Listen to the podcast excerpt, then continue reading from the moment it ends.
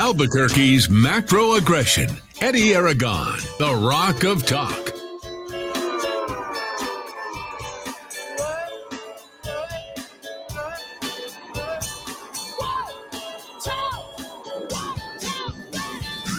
Oh five here on this Wednesday afternoon. I'm Eddie Aragon, the Rock of Talk on AM 1600, KIVA, ABQ.FM, rockoftalk.com, 550, 5500 here in the Kiva. Hope I'm coming through loud and clear. Dowd, can you hear me? I can hear you fine, sir.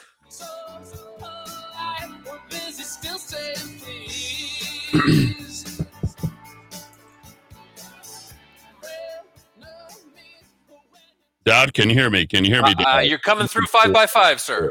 Dowd, one, two, three, four. Yes, I can hear you fine. Unbelievable. There you are, Dowd. Wow. Unbelievable. Cannot hear anything that's coming through the mic. The uh, engineer just left, and we are all loud and clear here in the Kiva. So uh, now we are back. So sorry for the slight delay. Literally, the engineer just left uh, as we speak. A lot to get to here this uh, good afternoon as we follow up on the events of yesterday, front page uh, news of today. And I got to tell you, I'm pretty excited about uh, this uh, day's setup. Alex Jones, Donald Trump. If ever you didn't think that you were on a particular side, you now know what side you are on today. That is certainly the case. We're de facto civil war. There's no doubt about it. Uh, it's happening on a number of different mediums, uh, legally, on the internet, everywhere that you can possibly talk about it. It is certainly out there and uh, you're fighting it. So I hope that uh, you guys uh, continue to listen here in the Kiva. Let me say something. I've never had this number of listeners, and I mean that. Um, it's amazing. Uh, once Donald Trump got brought in as the main subject, two things that happened. One, Donald Trump's back front and center all over again. Number two is, well, when the FBI raids the residence of a president and you are trying to evaluate what the heck is going what the f is going on and all of a sudden you're like uh okay. I guess i'm going to go ahead and tune in the radio. Folks this is your social media network. If you haven't connected already uh, please do so uh, directly at rockoftalk.chat. Uh, dot chat. that's rockoftalk.chat. That's where you want to go ahead and get connected to. We have all the show notes 24 hours a day. We're playing the uh, show uh, from the previous day lots and lots and lots of comments, more emails, direct emails than I have seen in a while. Uh, you guys are finally getting your feet uh, about you and uh, uh heading north. Great write up uh, today talking about hate crimes. Uh, Dowd refreshing your memory, so that's going to be exciting. We'll also talk about how the Trump raid impacts 2022 and 2024. We'll jump into how the Trump Trump backed candidates, including Ilhan Omar, uh, how she fared yesterday, I'll tell you, I think there is a resurgence uh, of Trump overall. I think he is uh, going to be, just like we are in a de facto civil war, he is your de facto nominee for 2024. Regardless if they put that man in prison, whatever they try to do to him, I can tell you that it seems like everyone is getting behind Donald Trump right now. And I'm, I'm glad to see that, just given what he has taken on. We'll talk about the FBI and how they completely blow uh, and blow the whistle uh, as well an update on the Muslim murderers to kick off uh, hour two. And uh, I asked Murder Mike to come back. He is effectively out of a job as of 9 p.m. last night. All of the uh, police scanners have been scrambled. We can no longer track traffic.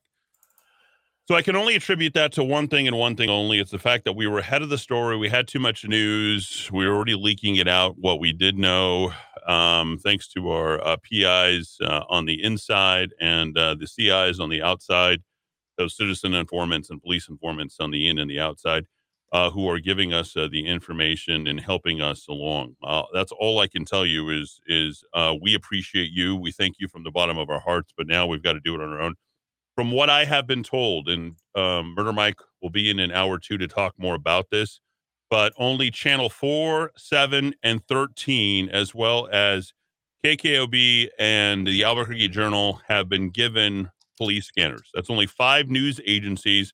And I believe they're going to give one to one of the public uh, radio stations. And then Tim Keller is going to cut off all of our ability to monitor any of that stuff. So that I do. Well, it, we, I'm not going to complain about it. We're just going to uh, this. We like the fight. We like the friction. We like the pushback. So keep pushing back. Uh, was visited by a sheriff today uh, here in our office. I want to thank him uh, for his delivery of uh, said contents, in addition to you know taking pictures and uh, all the rest of the stuff, um, including uh, well, he he happens to like me a little bit, so I thought that that was pretty cool. What what did Manny have to say to you today, Eddie? That was not Manny. I'll tell you that much. It's just uh, nice that Couldn't we have we have the support. Uh, Uh, the- just Eddie, before, as you set up the show, I, I didn't send this to you because I just found it 30 seconds ago. Uh, we'll also be mentioning sometime in the next three hours the Republican candidate for the U.S. House here in New Mexico, who is quote not has not sought Donald Trump's support. Uh, he's not on her radar, and she's working for New Mexicans. So, okay, uh, all right. I'm Well, going to tease that for a little later. Yeah, we'll see how that goes. So we'll best of luck to you, because I can tell you, you're going to need the support of the Trumpers within the Republican Party, or you don't have any support at all. Uh, the Trumpers are going to jump on board of every Republican uh, who's out there. Um, but I can tell you, if you don't tip your hat to Donald Trump uh, at this point, given and it's us against the government at this point. I mean, let's face what we're, we're, we're what we're faced with. And I'm going to kind of slow down things a little bit so that you understand where I'm coming from here. Uh, we are now looking down the barrel of the next four years, folks, all the way till 2026 and when we celebrate our 250th anniversary of this country. And we will celebrate it. Okay. They are coming for you. They're coming for me. They're coming for every single person. You are on the ballot. If you supported Donald Trump at any time, if you've supported Republicans, the Republicans are not just the anti slavery party, they're now also the anti government party. And uh, I think it should be stated that we are into smaller government. And I think that they are taking on the small brand of the L in libertarian. And uh, they're going to be waving the Betsy Ross, they'll be waving the Gadsden, they'll be waving the George Washington commander flag. We are going to be waving those loud and clear because it is a fight. You have picked a fight at the wrong time. You have awakened the sleeping giant that is out there. I think this is exactly what we needed. If you come after the people who are the purveyors and have been the purveyors of good conservative talk, strong talk, the people who are putting out the ideas, putting their asses on the line every single day, let me tell you, you better be ready to fight. And you better be doing a hell of a lot more than shutting down your damn police scanners so that you can keep away the information. Because Michelle Lujan Grisham, we are coming for you. We are coming for you, Tim Keller. We are coming. You know, I just drove past the uh, Muslim Community Center the Islamic Center that's out there. Why are there police officers outside of there? Is there that type of safety and protection for your children at their schools? Is there that type of safety and protection for your communities? Or is it certain people and certain groups count for a hell of a lot more than we do? I think you can answer that question for yourself at this point. All right? Kellerville. That's what they're calling the homeless encampment at Coronado. And it's not just Republicans, it's Democrats, it's independents. We are pissed. We are angry. We are upset. The number of times you come after me, my transmitter, my translator, the, the number of times you've come after people who follow Donald Trump, the number of times you've come after people within the Republican Party, for those of you who've come after me, your time is nigh. You don't have any more time. People are tired of messing with you. The people in blue that are out there on the streets have my back. They don't have yours, and they don't have Tim Keller's. And Tim Keller and Michelle Lujan Grisham have to be very afraid at this point. Michelle Lujan Grisham trailing in the latest polls, trailing to Mark Ronchetti. Mark Ronchetti will be your next governor. Ant Thornton will be your next lieutenant governor. Jeremy Gay will be your next attorney general.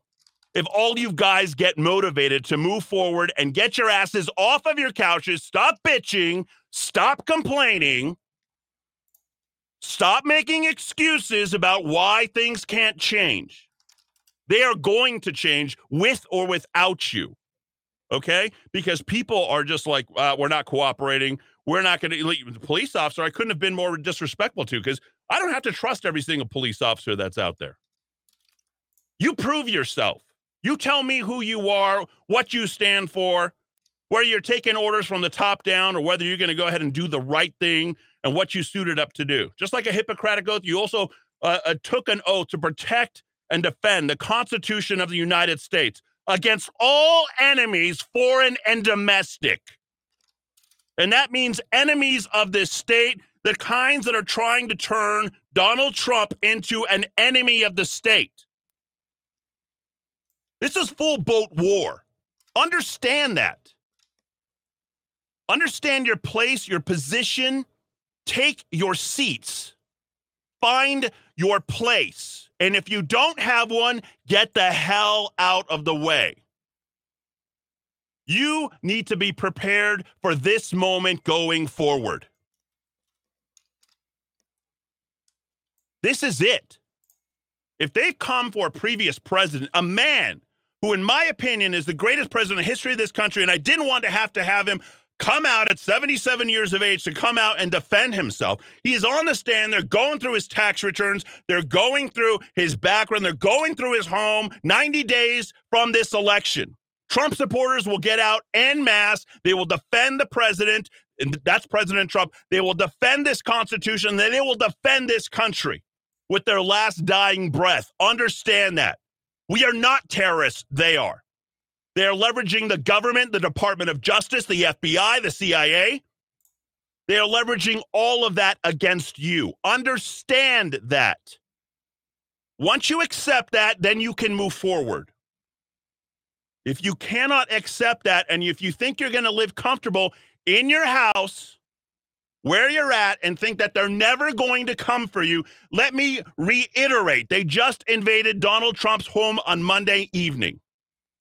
They are coming for you. Best you fight and be prepared.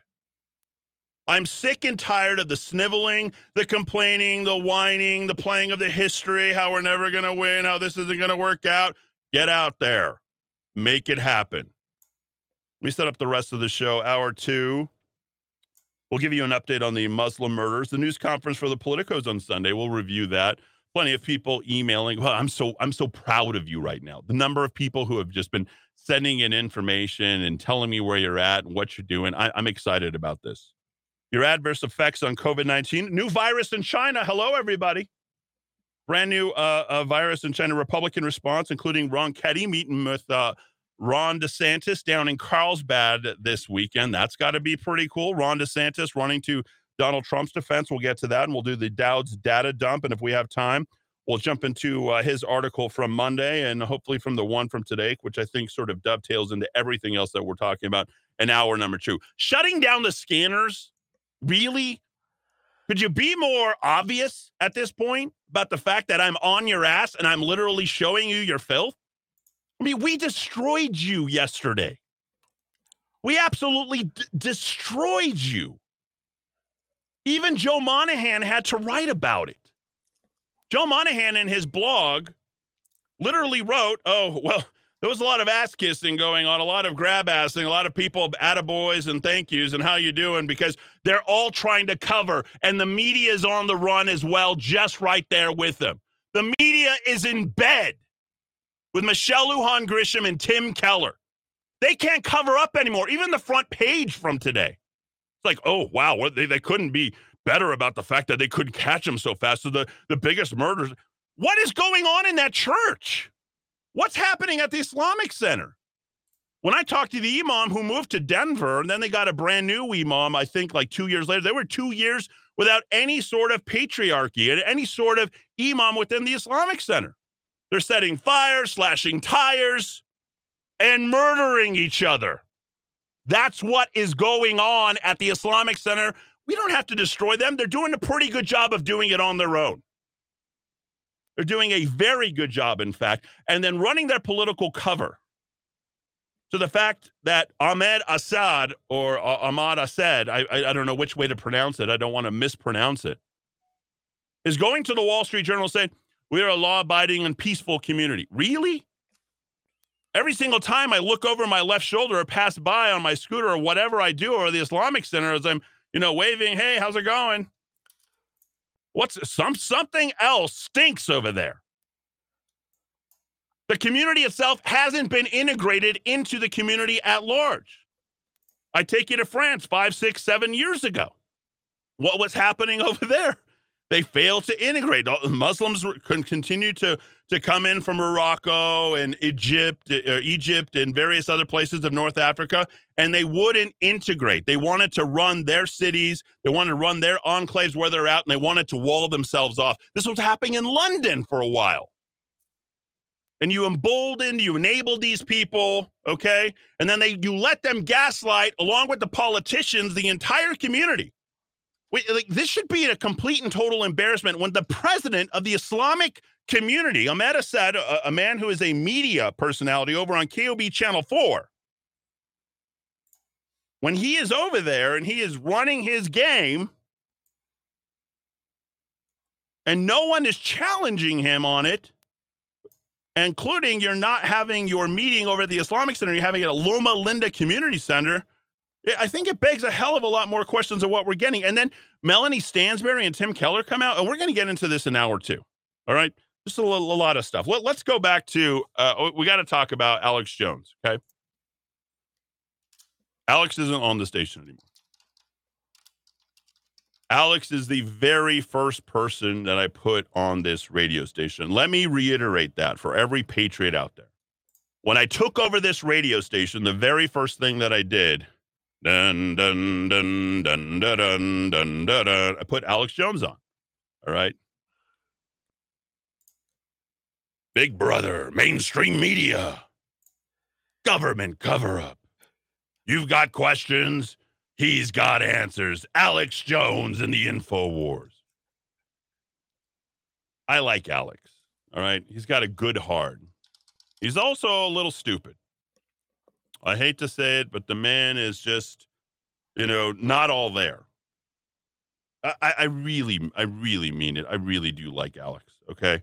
And I, I hate having to do this. And I think Dowd, I think to a certain degree that I mean you'll agree with with uh with with this call that I'm unfortunately going to have to have to make on on Alex Jones. And I'll play his his uh I think I played his his voice memo on my uh recording before. And it's yeah, it's disappointing. It it's really disappointing when you got a man with this much power decided to do this. Okay. Uh, but let's see. I'm going to try my input for the very first time. This is uh, maybe a drunk dial about 3 a.m. from Alex Jones. Uh, he uh, confused me with the Joe Rogan show.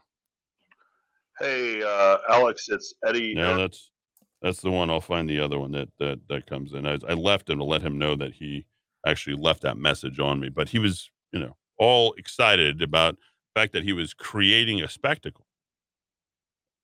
Now, Alex Jones has some text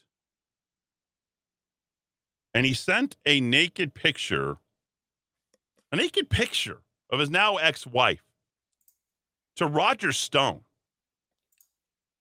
Now, I, I can't imagine of all the things that I would have to sever ties with Alex Jones, but this is it. Two years worth of text messages but here's what they found. He uh, sent a bunch of text messages to Roger Stone, and apparently he sent intimate messages directly to Roger Stone of his wife. And Roger Stone and Alex Jones are exchanging pictures of their naked wives. Now, Roger Stone isn't, but uh, Alex Jones was. He cleared up some questions by admitting there was a photo I sent my wife of her naked in his phone's contents. And on Monday, Bankston confirmed that the intimate photo of his wife was part of the trove, noting that Stone, Roger Stone, was the recipient of that. I'm a little concerned about it because this intimate photo was sent to me. Now, the worst part about this is this was on of the one of the worst shows that is out there. It's called The Young Turks. Okay. TYT, you can see it online. It's ridiculous. It's just 24 7. I hate Donald Trump. And thank you for hating Donald Trump as much as you're doing. I, I, really do appreciate it because you're putting Donald Trump back front and center. I didn't know that he had a, uh, the ability to get resurrected, but you guys sure did a great job of doing so. Okay, you guys have done it hook, line, and and sinker. And I'm gonna I'm gonna play this for you so you can hear what he says in his own words. And unfortunately, Mr. Jones said that there was uh, an intimate photo of his wife on the phone. That I can also confirm that's true. And I normally wouldn't talk about that in public, um, but there is a public interest angle into this, Mhm. is that I'm a little concerned about it because that intimate photo was sent to Roger Stone. And I don't know if that was consensual. And if it wasn't consensual, and Mrs. Wulff Jones should know about that, and there might be something that needs to be done about that. Then again, it could be totally consensual. But when I see that, and I don't see any indication that it was, um, I'm, I'm concerned something might not be on the up and up with that. There are certainly laws in certain states about that. blah blah blah okay of course they're going to take that and they're going to run as hard as they possibly can with it okay and whether regardless if there's legality involved or there's not legality it is bad judgment because you would imagine that that would be alex jones most prized right relationship. I can't trust it. You can't trust it. And we'll sort of leave it at that. And then of course there's the january 6th stuff. Who knows what was said at what time of night? If he's calling me at two or three in the morning there's little more that i can probably offer in terms of help. Now, everybody started out on the January 6th hearings. Wherever they started at, that's where they're ending up. 89%, listen to this 89%, folks, of the people who are looking at January 6th hearings with the highest ratings, higher than Tucker, higher than Hannity, and some days combined, has not changed any of their minds. Not at all. 89%, yes, I still have the same opinion as I had before. None of this evidence is coming out as any of any help.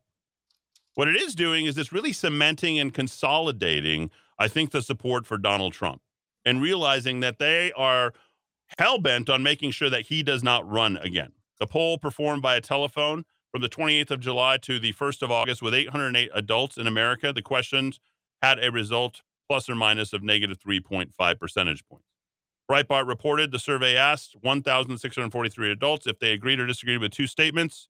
Some say that the January 6th committee's main aim is to ensure President Trump can't run in 2024. 60% overall agree with that committee's main aim is to prevent him from running in the next presidential election. 62% of Democrats, 70% of Republicans, and a plurality of independents. This is key 48% of independents share that view. This is working. This is working for our cause. Our cause is to keep our country, is to pres- preserve the United States of America. They are taking us down the socialist hellhole with all sorts of goodies that everybody wants. Today it's veterans. Tomorrow it's uh, healthcare. The other day it's for the environment. It's all all stuff that sounds good. Every day is Santa Claus Day in Joe Biden's world. That's pretty remarkable. And you should be paying attention to that. Now, the raid itself on Mar-a-Lago could shake us all to America's foundations. And this opinion piece is disgusting top to bottom because they only assume the very worst about Donald Trump.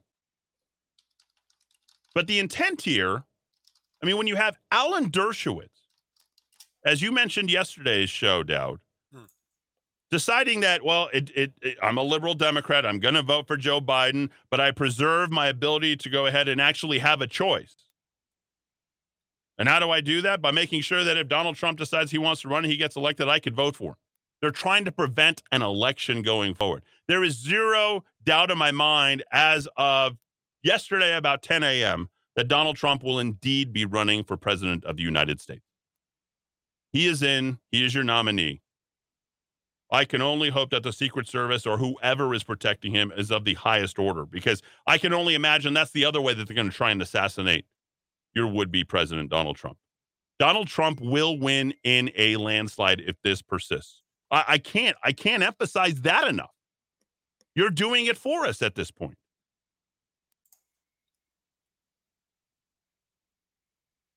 The raid is working in our favor. Merrick Garland is the point man on this. This is the man that Donald Trump denied, that the conservatives decided that they didn't want to get behind, but somehow he made it to attorney general. Of course he did. He had a score to settle. Let's not remember, let's not forget James Comey. What happened with James Comey? There were things that were 10 times worse that Hillary Rodham Clinton did that Donald Trump didn't even get anywhere close to. And he decided on July the 5th, she signed it. They came up with a 24 page report. Here it is. She's exonerated out the door. Donald Trump came in, kept James Comey on the hook. We had the Comey hearings. He decided to go ahead and turn about face, not not just on himself, but Hillary Clinton, and then turn around and preserve what he possibly could so that he could keep his friends and buddies in the FBI clean as he possibly could. That's the deal that was made. Disgusting. Absolutely disgusting. This was released about a day and a half ago. You're hearing it now for the first time. This tells you exactly where our country is right now. And you need to pay attention because Donald Trump is already doing his campaign. He has had a fabulous record yesterday, another uh, in in terms of uh, in terms of the number of people that he's getting behind that are winning, and even after even after he was invaded. That's I think that's what we should go ahead and call it an, an invasion. Take a listen. A nation Take a listen. A nation in decline. Donald Trump. We are a nation in decline. We are a failing nation.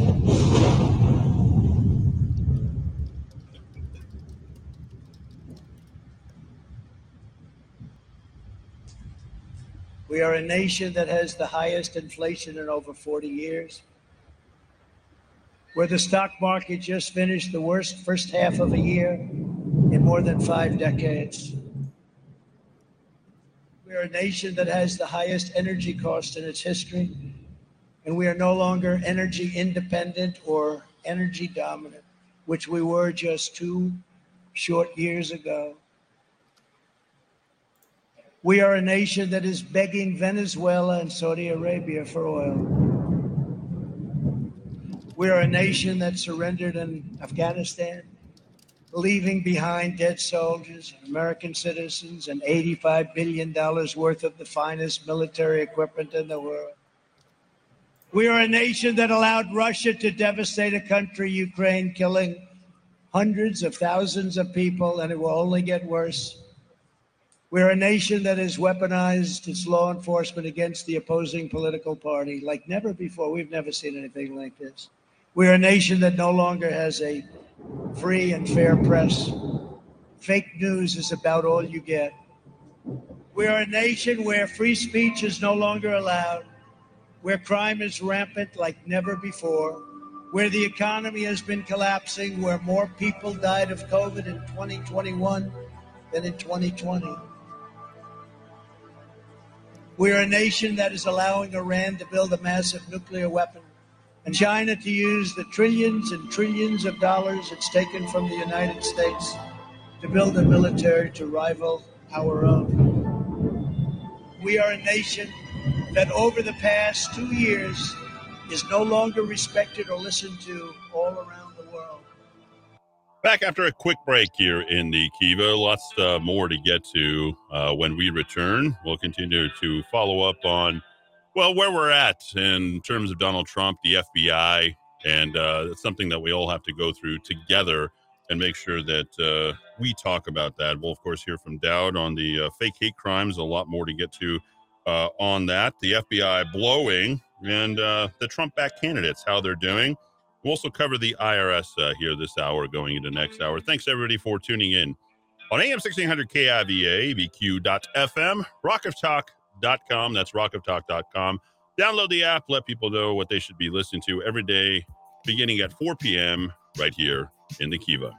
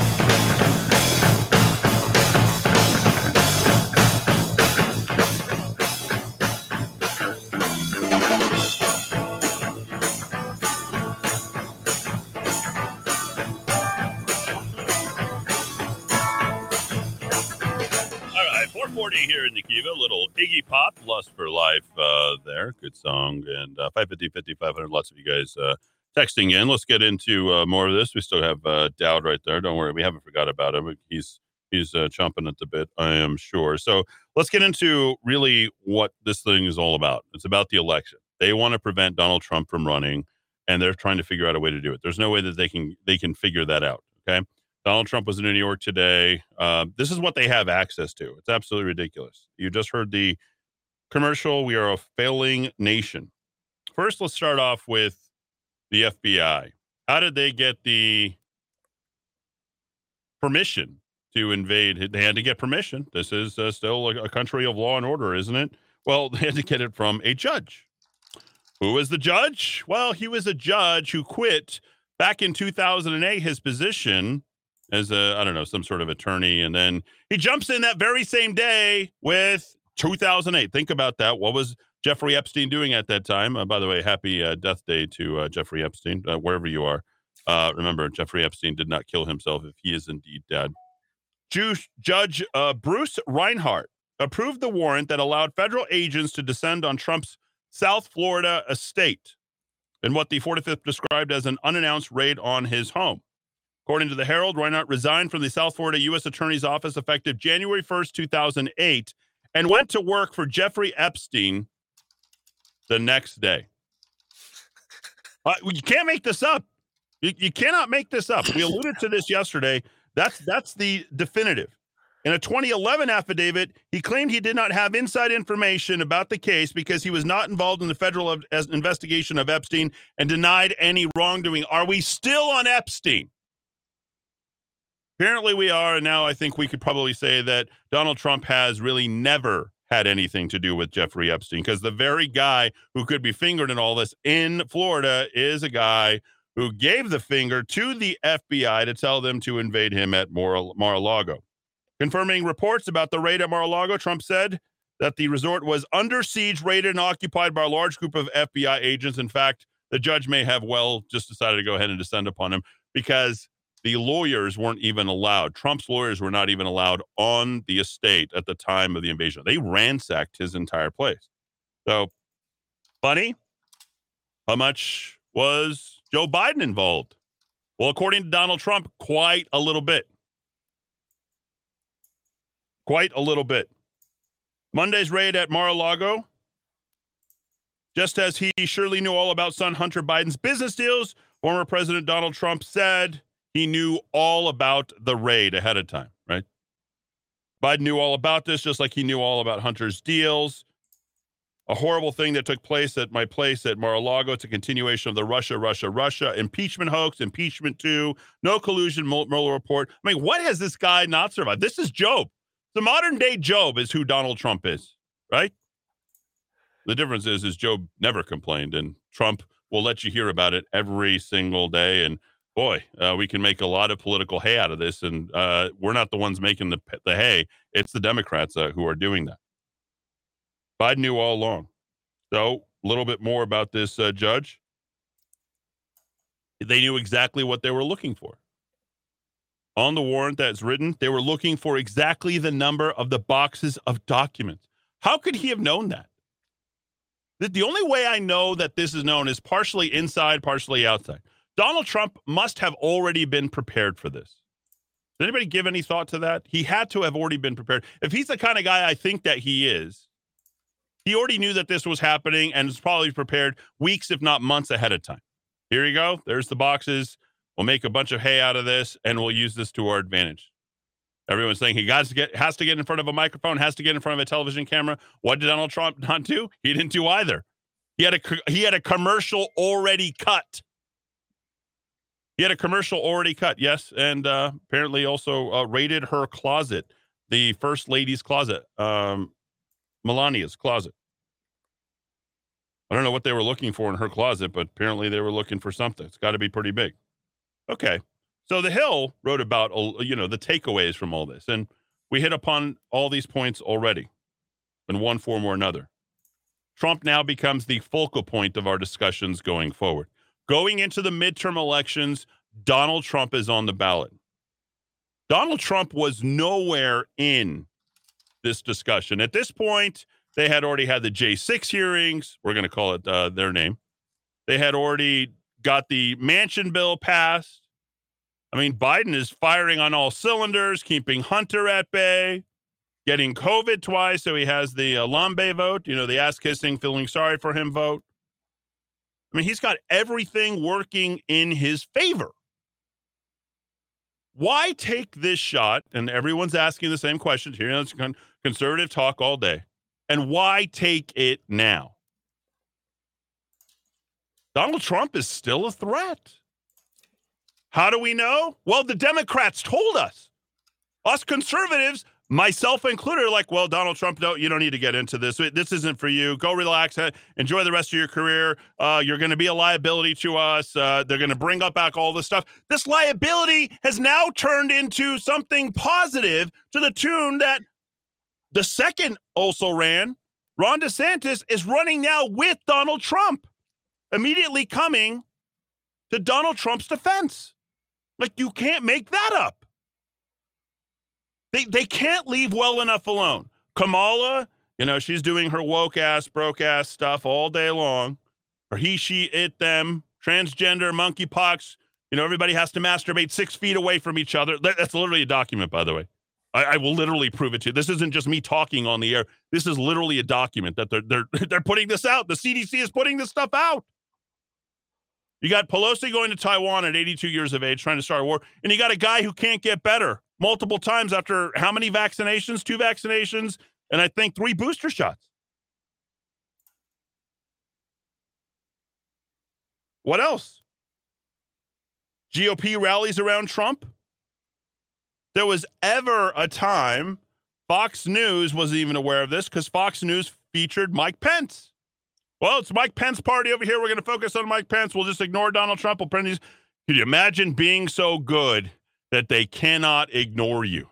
That the FBI shows up on your doorstep. Like, who's the dumbass that decided to go ahead and say, "Well, let's go ahead and go kick kick the hornet's nest"? Donald Trump and all those crazy Trumpers who are now just starting to put their flags away and say, hey, we better keep quiet over here. I think we got this. Uh, it looks like it's going to be a red wave. I didn't think there was going to be a red wave before. I kind of think there's going to be a red wave right now.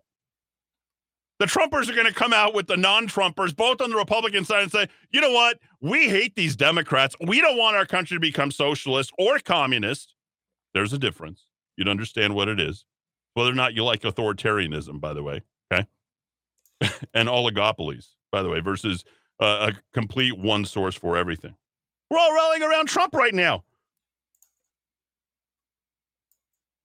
The divided parts in the party are now coming together. That's right. If you're a Trumper or not a Trumper, you're at least a Republican. And by God, that's enough. Guts is enough. Being a Republican is enough. That's all you need. Because these guys can't mess up any more than they have. What about the FBI, the CIA? Can they go in and start pummeling through every single elected representative, you know, go, you know, uh, Gohmert or, uh, you know, all these different elected representatives. Can they start rating these people? Probably can't do it again. They took their one shot. They're not going to go find other radio hosts. They're not going to go find other, you know, uh, television personalities. They're certainly not going to go after any other representatives at this point. I think they're done. They don't have enough, and Trump knows it. And if we all stand united together, it doesn't matter if they have 187,000 IRS agents. They aren't going to make you do what they want because people are going to flee to red states and be like, well, we're just going to go ahead and have laws to say that, you know, the IRS can't show up here. And if not, we'll just keep, we'll secede. You're going to leave us the hell alone. We'll give you what is owed to you, and that is it. You're not going to stress us out. You're not going to make us fear our government. We're not going to fear each other. We're not going to tell stories. We're not going to go ahead and sow hate and division. We're going to go ahead and celebrate this country right on through 250 years and beyond. This is the point. This is the turning point where we can shift and change the paradigm. Because if they're successful, then you and I don't exist in four years. That's that is the reality. The reality is either you are here alive, kicking, with your business and your family, celebrating prosperity and glad we defeated those a-holes, or you're dead. Uh, let me repeat that. In four years, you're either here with me celebrating or you're dead. There is no in between at this point. The only thing that we're dividing is ourselves and yourself and your household. That's not me trying to stow fear, you know, stroke any kind of fear. That's not what I'm doing here. Your president, insofar as he remembers anything, knew about the raid going in. Why is Joe Biden keeping his distance from all of this? That's the biggest question. Because he knows if he speaks up about this, the first thing that they're going to do is like, he only has one son left. And neither one of them, right now at this point, are worth very much. One's in the ground, the other one's barely above ground, and he shouldn't be. And that's not me wishing anything upon him, but based upon the way that he's lived his life, my God, anybody would be lucky to survive the things that that man has put himself through the level of drug addiction, abuse, putting himself in every harm's way without money, waiting for dad to bail him out, every good deal that's been. And he graduated with probably one of the greatest degrees in the country, a license to steal from Yale University. That, by the way, that's an attorney's degree. If you have a JD, it's a license to steal. Okay. When you're an attorney, that's a license to steal from people. Just I want to impress that upon everybody. You've heard that uh, before, right, Dad? Uh, certainly. And um, last episode of the life of Jimmy McGill, uh, our Albuquerque's own Jimmy McGill coming up next Monday. Uh, he, he's a case study in how you can steal with a law degree. All right. So the Wall Street Journal is really writing about this, but they're leaning slightly left, not heavy left. They're just asking the question. It is a very leftist, despite it being very good. I read it every single day but it is, does open up a lot of questions, and the writing is really good, and I like the way that it's ordered. The Republicans are now coming together, with the exception of uh, the turtle. He's not going to say anything. He was asked yesterday when he was in Kentucky about the flooding, and they asked him about Jay, about uh, Donald Trump being invaded. I'm not here to answer those. So, yeah, he probably knew something about it. We know that we need to get rid of him. Everybody, every good Republican knows at this point we got to get rid of the Mitch McConnells of the world, the guys who are breaking our backs after all the work that we put in, making those deals for themselves. Okay. Here's the here's the real issue here. Okay. The midterms and the presidential race. The midterms coming in, they've helped us sewed up that we'll definitely have the House. Okay. Barring some sort of unbelievable. This is it. This is the biggest news story of the year. Okay. This sows the Republicans win come 2022 in the midterms in November. Okay. Quite possibly, I think this helps a, a, significant amount this kicks uh, it, it really helps Mark Ronchetti, even if he's not a Trumper. Every Trumper is going to be voting for Mark Ronchetti. It's not. It's like a non non-starter for everybody at this point. Okay. But when the Republicans come out and denounce the FBI raid, and about 80% of them have done so, the other 20% left out. Unfortunately, it's the leadership who's left out. And McCarthy is out there leading the charge with Jim Jordan, um, I think Yvette Herrell, I think every single person that can possibly talk about this has talked about this, who's going to speak about it, and, and they denounce it roundly, including DeSantis, including the governor of South Dakota, Kristi Noem. She has done that. I mean, these are all people who are stepping up to the plate because they know that they need to go ahead and back Donald Trump. He's not running for anything but yet he is on the ballot. What is Donald Trump being accused of? The removal and retention of classified documents and or material. Do we know if any of the documents that are in there are actually classified? Could they say that they're classified? Do we know whether or not they're classified? Someone would have to have said that they are he definitely has classified documents. There's no proof of that. Who does the burden of proof fall upon? If they invaded his house and he did not steal classified documents, oh boy, Merrick Garland's on the stand. You have these committees that are not being started, and then we got to sit here and litigate this stuff publicly in the news for the next two years, and time is going to be wasted. Whoever being an officer, employee, contractor, consultant by the United States by virtue of his office, employment, position, or contract becomes possessed of documents, materials containing knowingly classified information of the United States, remove such documents or material without the authority with the intent to retain such documents or materials of an unauthorized location shall be fined under this title or in prison for not more than five years. What are the classified documents?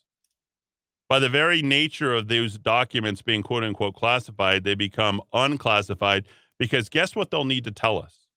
The FBI will need to show us transparency. Guess what you're going to know about? You're going to know what documents he has that are classified. At that point, the Democrats and the Republicans, the deep state Republicans, are going to have to say, do we want to actually bring him in for these classified documents and have to tell the American public what those classified doc- documents are? That's a catch 22. If he did take classified documents, could this possibly be the assassination of John F. Kennedy? Could it be something like that? Something that, you know, really wouldn't change any perception uh, uh, of things? Or maybe whether or not there really is life on other planets. I mean, that, that would be an existential threat, right? Uh, that, that would change your perspective. If he took those two things, right, and you'd be like, well, we deserve.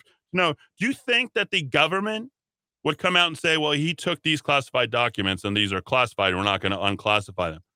How much pressure do you think would be upon the government to go ahead and release those two things? We want to know who killed Kennedy, how many shooters there were, because we know it just wasn't one guy with a bolt action rifle that nailed him three times moving at that speed. I know because I was just in downtown Dallas and at the site. And how how much would this is crazy talk, right? This is totally nutty, but it's true. And were the other classified documents the UFO documents? Has anybody thought about what the contents of the classified documents are, what the actual crime is? Nobody's thought about that. No one's talking about that. Because this is everything that you're seeing here, folks, is just real easy. It's a math problem. It is a math problem. If Donald Trump took either of those two things, those are not a matter of national security. They're not even a matter of global security. This is not a matter of anything other than the government just wanted to keep you from information that they had. Maybe we had the I don't know, the origins of the Wuhan virus. Maybe he took those classified documents that were classified. That would be a matter of national security because maybe they wouldn't want you to know that they actually created this, that it was uh, gain of factor research, that Fauci was was awarded this stuff and he was going to go ahead and create this stuff and it, maybe it's something like that then it, you would you would certainly say okay well he took those three pieces of the classified any one of those three would change your as dowd puts in his piece today weltanschauung worldview about everything. It would make you question everything. We'll continue with this uh, after the top of the hour. I got to give Dowd at least a minute here this first hour. Dowd, uh, go ahead and comment for the next, uh, you know, minute 30. Yeah, just quickly, Eddie. The, the judge. Uh, I've been looking, reading the, the, the history of the judge. He was a Barack Obama donor, the judge who signed off uh, on this raid. Although I guess we right. can't call it a raid because raids don't exist anymore, recessions don't exist anymore, and genders don't exist anymore. I suppose uh, he was a Barack Obama donor. Uh, of course, Princeton and UPenn grad. But what strikes me most about all this, Eddie, is uh, he has been in, in and out of private practice, but, but done a lot of government work. The job he did for the Department of Justice was the unit that I spoke about yesterday, the Department of Justice's public integrity section. They go after uh, corruption. And I guess in this case, he was sort of facilitating government corruption. Uh, I think we could make an argument. We don't know all the facts, but this thing really stinks really, really, really, really, really quite quite quite very badly. Um, and I will uh, I will defer to Claudia Tenney, a Republican representative from the state of New York uh, in Congress.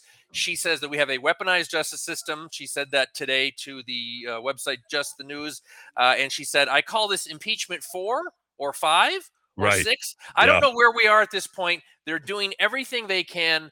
to get him, folks. You know, I'm not a Trump partisan. I'm not a Republican partisan. I just look at the facts. The facts are rather obvious, I think. Absolutely. We'll continue. We'll pick it up there right after the top of the hour. Your texts uh, as well when we return. AM 600 KIVA, abq.fm, rockoftalk.com.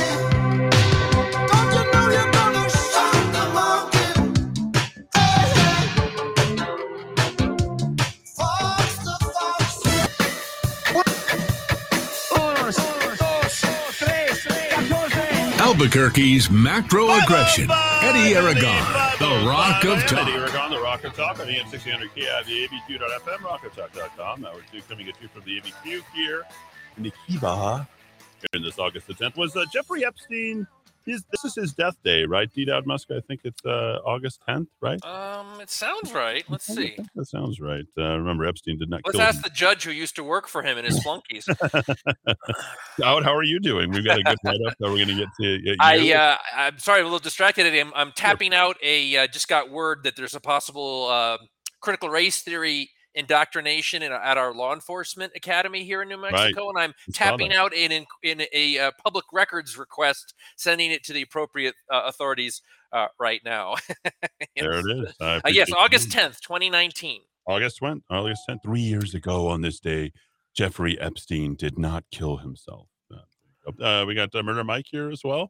He's scannerless. You are currently without scanner. Is that correct, Murder Mike? That is correct. Hello, Eddie. Hello, Dowd. I am. Uh, I am.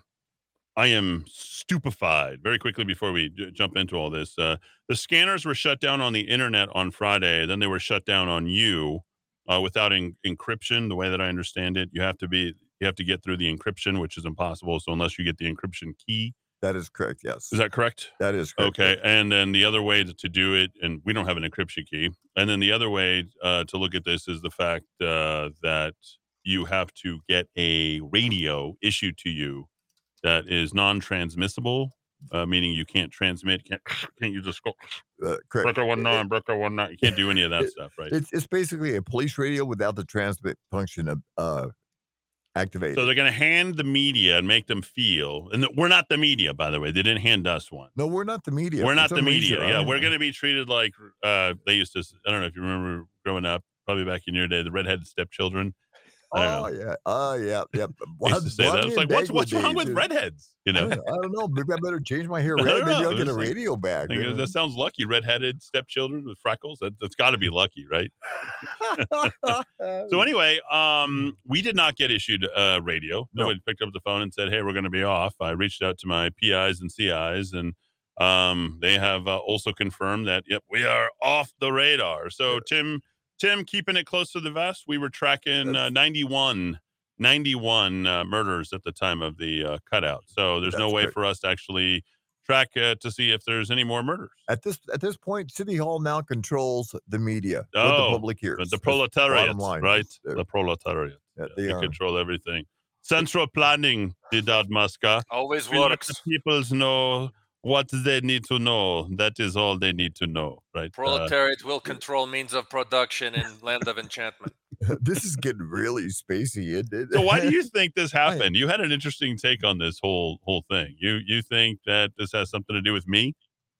Oh yeah, I, I think undoubtedly it does. Uh, They, you know, uh, City Hall knows. We're just a been the little poli- radio uh, station at the end of the dial. I mean, you you took out the translator, transmitter. Now you want to make sure we don't have into your scanners. You know. They're they are taking some extreme, extensive measures to try to keep you from uh, reaching the public with real news. Yeah, so they, they don't want us tracking this stuff. No. And plus they don't like us getting ahead of their uh uh you know there was uh, there was no uh, Muslim on Muslim violence. They didn't want to come out ahead. They literally of all the time that was there, they only mentioned him one time.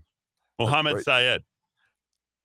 That is correct. Interestingly enough, in an unrelated Syed and an unrelated Hussein story on the inside of the Albuquerque Journal, because they're trying to keep it balanced out, they write Yes. Texas man convicted of killing two daughters 12 years ago in Dallas.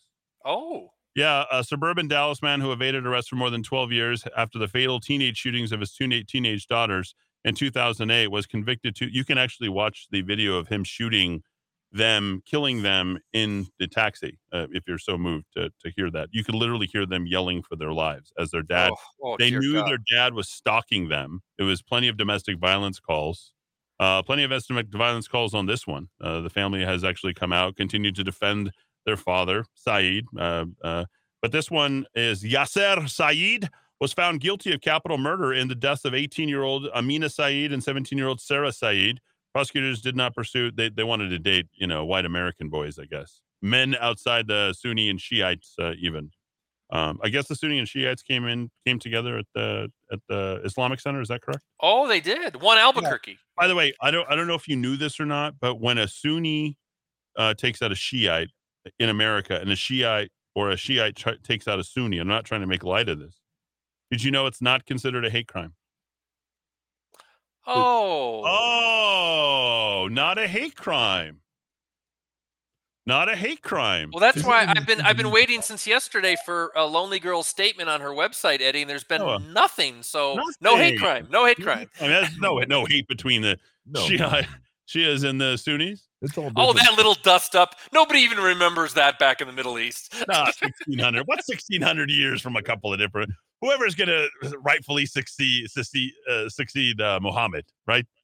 Well, How I mean, Eddie, we, we could bring it right up to the current year. The Oh. Yemen, the No, Yemeni civil war. A lot of people consider this proxy war between the Sunni Wahhabi Saudi Arabians and the Shia Iranians being fought out in Yemen right now. A little bit of the old world is now making its ugly face here in Albuquerque. Hmm, there we are. So we were ahead. I said it was an inside job, and uh, it was uh, Sunni on Shiite, Shiite on uh, Sunni. They came together to celebrate the life of the man. And uh, th- this isn't the first dust up. Uh, we're going to head back to the uh, annals of time as D. Dowd Muska writes about it at rockoftalk.chat. And he did not forget. Uh, there was a No. couple of things that caught fire and uh, maybe some tire slashing, amongst some other things. No wonder they didn't want the media descending. Thank you to the uh, the Islamists uh, who came out. Is that what you call them? Is that or Muslims? Is that Muslim? Islamics? I don't know. It Uh, thanks that I'm trying to be respectful here because I don't know. I'm gonna, I'm mess it wrong, right?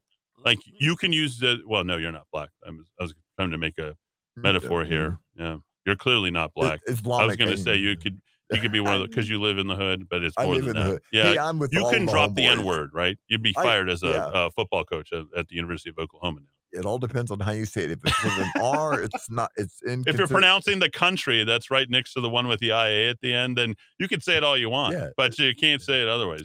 There's Nigeria. Yeah, I was trying to make that, but Yeah, I got you. Yeah, yeah. glad you follow. So Yasser Saeed uh, was found guilty of capital murder. 18 and 17 year old Sarah Saeed. I guess the, the silver lining in all this, Dowd, before you get to your report, uh, found at rockoftalk.com. The silver lining of this would be was thank God no women were killed, innocent women were killed in all this. Apparently, Saeed, uh, the other Saeed, had pulled his wife out of the car by her hair. Yep. You know, as you do. Uh, apparently, that's a. I'm so glad we have that turnstile justice system uh, here. You know, there he goes. Uh, but what do you got, uh, Dowd? You wrote about Well, just Eddie, before I get to my piece, uh, Sure. you, you you you hit upon the middle charge that that was leveled against him. The first one was in 2017, uh, arrested for battery after he assaulted his daughter's boyfriend. He didn't agree with their relationship. A year later, the, the incident you just said, arguing with his wife while she was driving. I can't even believe you know you're not supposed to let the women drive. Uh, and he pulled her out of the car by her hair. The very same year, so I assume this is Raul Torrez was around for all this. Ah, Uh, the Raul son, Torrez. uh, his son called the cops. Said his father was hitting him and his mother with a large metal spoon. In all three incidents, now I'm just I'm just reading what KRQE has posted. In all three incidents, uh, the charges were dropped, ladies and gentlemen. Hmm. Um, maybe if he had been prosecuted for some of this violence, maybe he we could have stopped these murders from happening. But uh, I, I don't know who's who's in charge of criminal justice uh, in the greater ABQ region. Uh, I'll just leave that aside. Uh, All despite right, all do of you wanna- you want to hear from the the woman who speaks out? This is a, by the way, this is a woman speaking out. Uh, this is Mohammed Sayed. Uh, as you're reading from that, her name is Luba, Lubna Sayed. I hope I pronounced that uh, correctly, uh, Miss Lubna. Sure, she's a wonderful young lady. Um, she has decided to come out and and speak out. Uh, this is, I suppose, uh, speaking out in the Muslim community. Uh, it let, let me just say it this folks it, it's not it what it is is it's not speaking out okay? This is a woman who continues to defend her father after these three incidents and two murders by the way okay? And we're surprised that we i think got this much uh, going at this point but this is courtesy of krqe uh, channel 13 dean staley uh, nice nice enough man uh, interviewed me i thought he was a very decent fellow gave me his mobile number and you know I was running for mayor, and uh, he he he talks a little bit about this. Here's the report from yesterday. Listen to her speaking out. We'll pick it at midpoint. It did not take long for him to rack up a criminal record. As Ariana mentioned, Mohammed Syed came here from Afghanistan six years ago, and it did not take long for him to rack up a criminal record here in New Mexico. News 13's Marilyn Upchurch went to Syed's home today and spoke with his wife and his daughter. Marilyn? Dean Muhammad Syed has been arrested for battery and domestic violence dating back to 2017. Uh, was he an English speaker? Uh, no, he was not. He, he did not speak any English whatsoever. Neither did a translator, by the way. Just uh, FYI. Dean. Today, his wife and daughter told me he's not responsible for the murders. I believe they will release my father. He didn't do anything. Were, Muhammad were, were these the victims as well? These were probably the people part of the police report. Uh, no wonder. Um, in addition to Raul Torrez, uh, the own family itself uh, let him out. Sayed's wife and daughter getting emotional today, talking about him from their southeast Albuquerque home. I know he's in custody, but I don't think it's true. I heard the news. I was just checking the news, but I don't think it's true. His daughter says he is a truck driver, but hasn't been driving for a company in a long time. We looked into Sayed's criminal past and found his first charge came in 2017, one year after he arrived here from Afghanistan. He was arrested for battery after police say he attacked his daughter's boyfriend because he didn't agree with the relationship. That case was dismissed. A year later, Sayed is accused of arguing with his wife while she drove, then pulling her out of the car by her hair. That case was dismissed. That same year, Sayed's son called police and said his father was hitting him and his mother with a large metal spoon. He said his father routinely beat them both. That case also dismissed. Despite all of that, his family doesn't believe he's responsible for the murders, but I, I, I, I just have to stop it. Just, just right there. I mean, a family that couldn't protect themselves, a community that can protect their own community, and a uh, a, a, a man who's running the Islamic Center of the uh, of, of New Mexico. They're right just down the street from where we are, and uh, saying it is, uh, according to the uh, Wall Street Journal, a law-abiding and uh, peaceful community. D. Dowd Muska. yeah, and I think when you move to a new country, you know, within the first year, you want to get your first uh, your first charges filed against you. Um, can can we switch the the, the name from uh, Stockholm syndrome to Kabul syndrome? Because uh, I think that's what that's what this family suffers from. Uh, if Raul Torrez had any role in dismissing all these charges, these are these involved the daughter and the wife. Would you would you uh, would you call this turning a blind eye to violence against women from our woke DA? Very disturbing. Point like that. I just got news here that one of the cases against Mohammed Sayed was dropped due to the prosecuting DA did not show up to court. So, oh. Or they're fueling the uh, fires. Continue. No, no, uh, no. But uh, my piece today, Eddie, starts off with a, a look at an event that, frankly, I hadn't really thought about. I had to go back and, and look up. The name Isela uh, Camarena probably oh, yeah. probably doesn't resonate with most people unless you're sort of on top of things in Albuquerque. So And we know the news media here, they don't know anything rhymes- about it. you know. Rhymes with Macarena, so you won't forget. That's right. Now she lit these fires, uh, fires in the trash receptacle outside the Islamic Center here in Albuquerque, as well as an outdoor playground area. Late November of last year, the cops picked her up in December 29th. Of course, they had her on video, and all the usual suspects: Tim Keller, Oh, yeah. all the all the mouthpieces for the Islamic Center. Who I'm sad to say, Eddie, th- these people just seem to have dived in with both uh, you know feet to the, the cult of victimhood and, and and reaping the benefits of the of the cult of victimhood. And, and I you could include all sorts of different groups. You, you hardly can single out Muslims in America because anybody who qualifies in the in the Melanie Stansbury world as a victim can can reap benefits from this but they seem to be enthusiastically seizing on the opportunity uh, to, to obtain victimization uh, status. They were calling this a hate crime. We got to get the FBI involved her family, she was eventually arrested because, of course, her face is on the camera. They've got her on the footage, and you know that's uh, pretty damning. Uh, they say she was homeless and she was paranoid. She thought she was being followed. So that, of course, doesn't Yep. fit the narrative of Right. this woman hates Muslims and wants to burn down the Islamic Center because America is inherently racist and bigoted. Uh, Eddie, I have been looking for any piece of writing from any source, anything a politician follow-up. has said, Follow up. any kind of follow up from the media, from a tweet from a politician. As far as I can tell, nothing's been written about this case in seven months. This Right. act of terrible bigotry, this hate crime against Muslims in Albuquerque. And maybe on August 4th, when the ball got rolling about a serial killer targeting Muslims in Albuquerque, maybe responsible parties should have thought back just seven, eight months ago when this was going on to say, you know, we rushed to judgment on this, and let's be careful to not rush to judgment again. We all know what happened, ladies and gentlemen. Five days of uh, insane, insane hysteria. We had a Republican running for the uh, the House of Representatives here in New Mexico. Um, I have I'm halting my public appearances because I fear for my life. Uh, yesterday we mentioned the UNM town hall meeting on security. Uh, our idiot governor talking Yeah, about hate. yesterday? Just Uh, that- yesterday? That was a couple days ago, um, because the kids were coming back and they wanted to make all the all all, all the young ones uh, uh, secure, uh, and just you know they they were triggered by from this. Of course, Trumpers, from they're from Trumpers. You know, this Of is course, MAGA well, country. that's This is, enough. Yeah, this is MAGA country.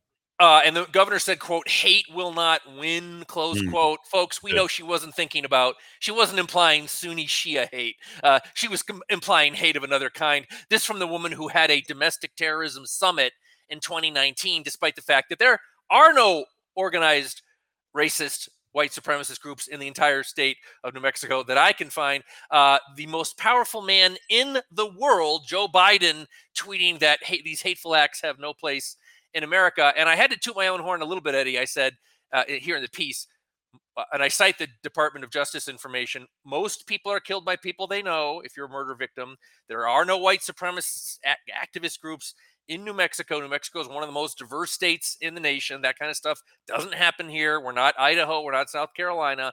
And uh, violent zealotry, and I linked to a piece on the history of Sunni Shia violence.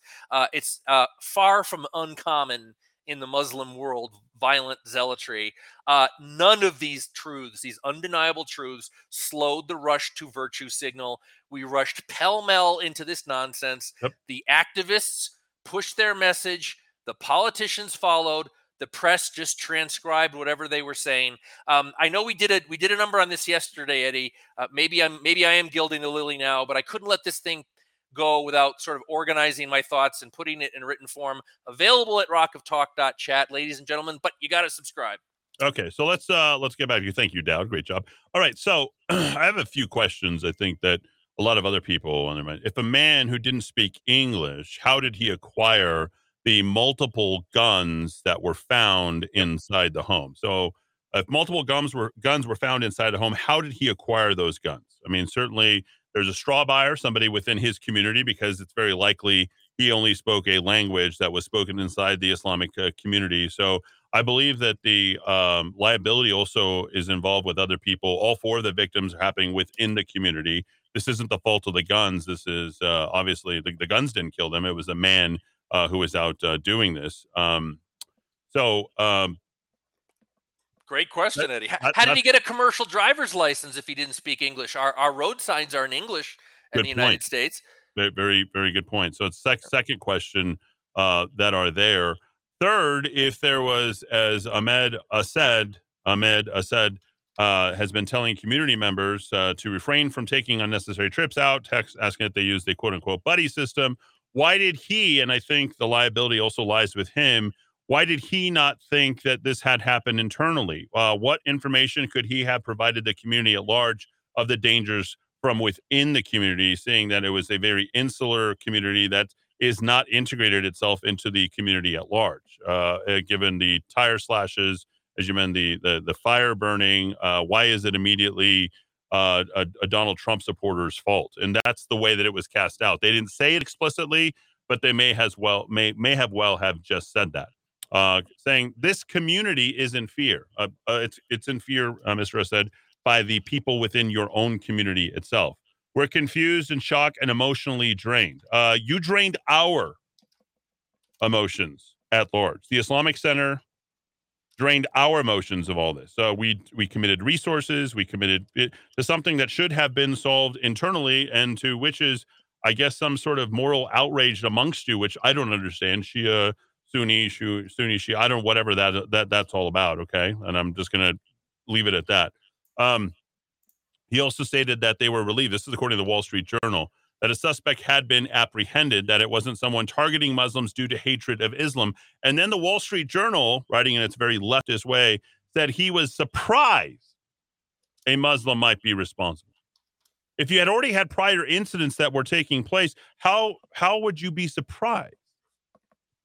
That would have been the first place that you would look if there's people within the community who aren't, aren't who aren't getting along And the and, he, and then he says, You wouldn't think this wouldn't happen in our community because we're close knit and law abiding. Well, maybe not as close knit and uh, law abiding as you might think. Again, we go back to the weapons, we go back to the uh, the trucker, we go back to the domestic violence dispute. Uh, did Mr. Assad, as president of the Islamic Center, or the Imam, did they have any sort of sort of uh, counseling. And remember, these are immigrants that are here. Many of the people who are there, and when I say immigrants, you know, uh, we're we're gonna. Uh, this is the third question: How many of the people who are at the Islamic Center are actually legal immigrants? I think a closer look needs to be paid attention to, you know, the cost to the uh, community at large in terms of time commitment, law enforcement, uh, et cetera. And fourth, are they being properly integrated? What does properly integrated mean? You know, can you stay insular and insulated within your community? You can't just hang out at the mosque all day and stay in your bodegas. You have to actually integrate in the community, which also means learning the language, uh, finding some sort of aptitude, uh, trade, uh, so that you can, you know, sort of integrate yourself and be able to provide for yourself. You can't just be dependent uh, on. And I'd like to know. Fifth thing is if he has not been, um, hadn't been um, gainfully employed, how was he able to stay here and and have money? Was it an underground economy that was fueling him? I think there's a drug element but potentially if he was not getting any sort of government dependency. I think these are all fair questions, Dowd. Every single one, Eddie, and questions we didn't hear yesterday, and I uh, I wonder if we're ever going to hear them asked by the media. Well, I think we need to keep asking them. I think we need to stay on this. I think let's go back to the India Palace. So one of the things I did so quickly last time is tell you that this was definitely an inside job, and now we see the same thing. The India Palace uh, never resolved. I think this sort of leads and probably weighs heavy on the people who own the India Palace. I think if they would have been vindicated and exonerated had it come out that they walk in a guy with this is MAGA country taking out the people of the Islamic community. Then you would have been like, okay, well, I guess we could assume that there is these types of people here when there's clearly not.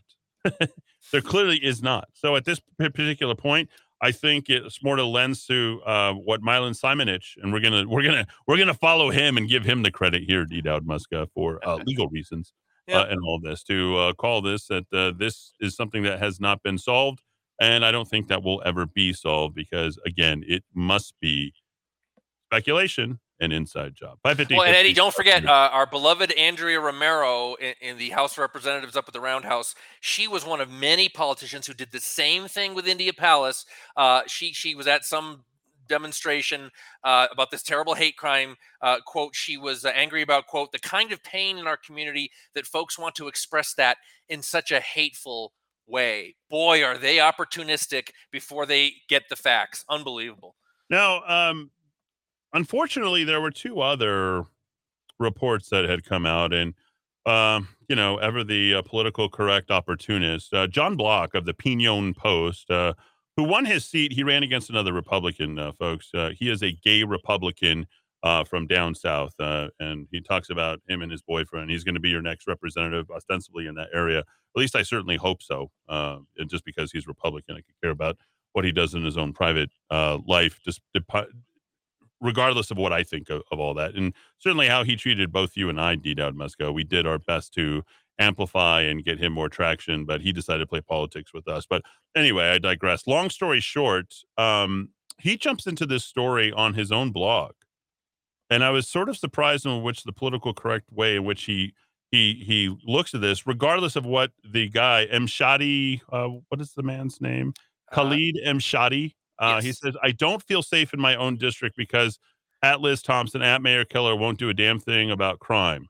We need to change this. I will stand and fight for our rights. Now, he does take a slightly different uh, tune, but he's still casting uh, sort of a larger shadow over the rest of the city and saying that he doesn't feel safe.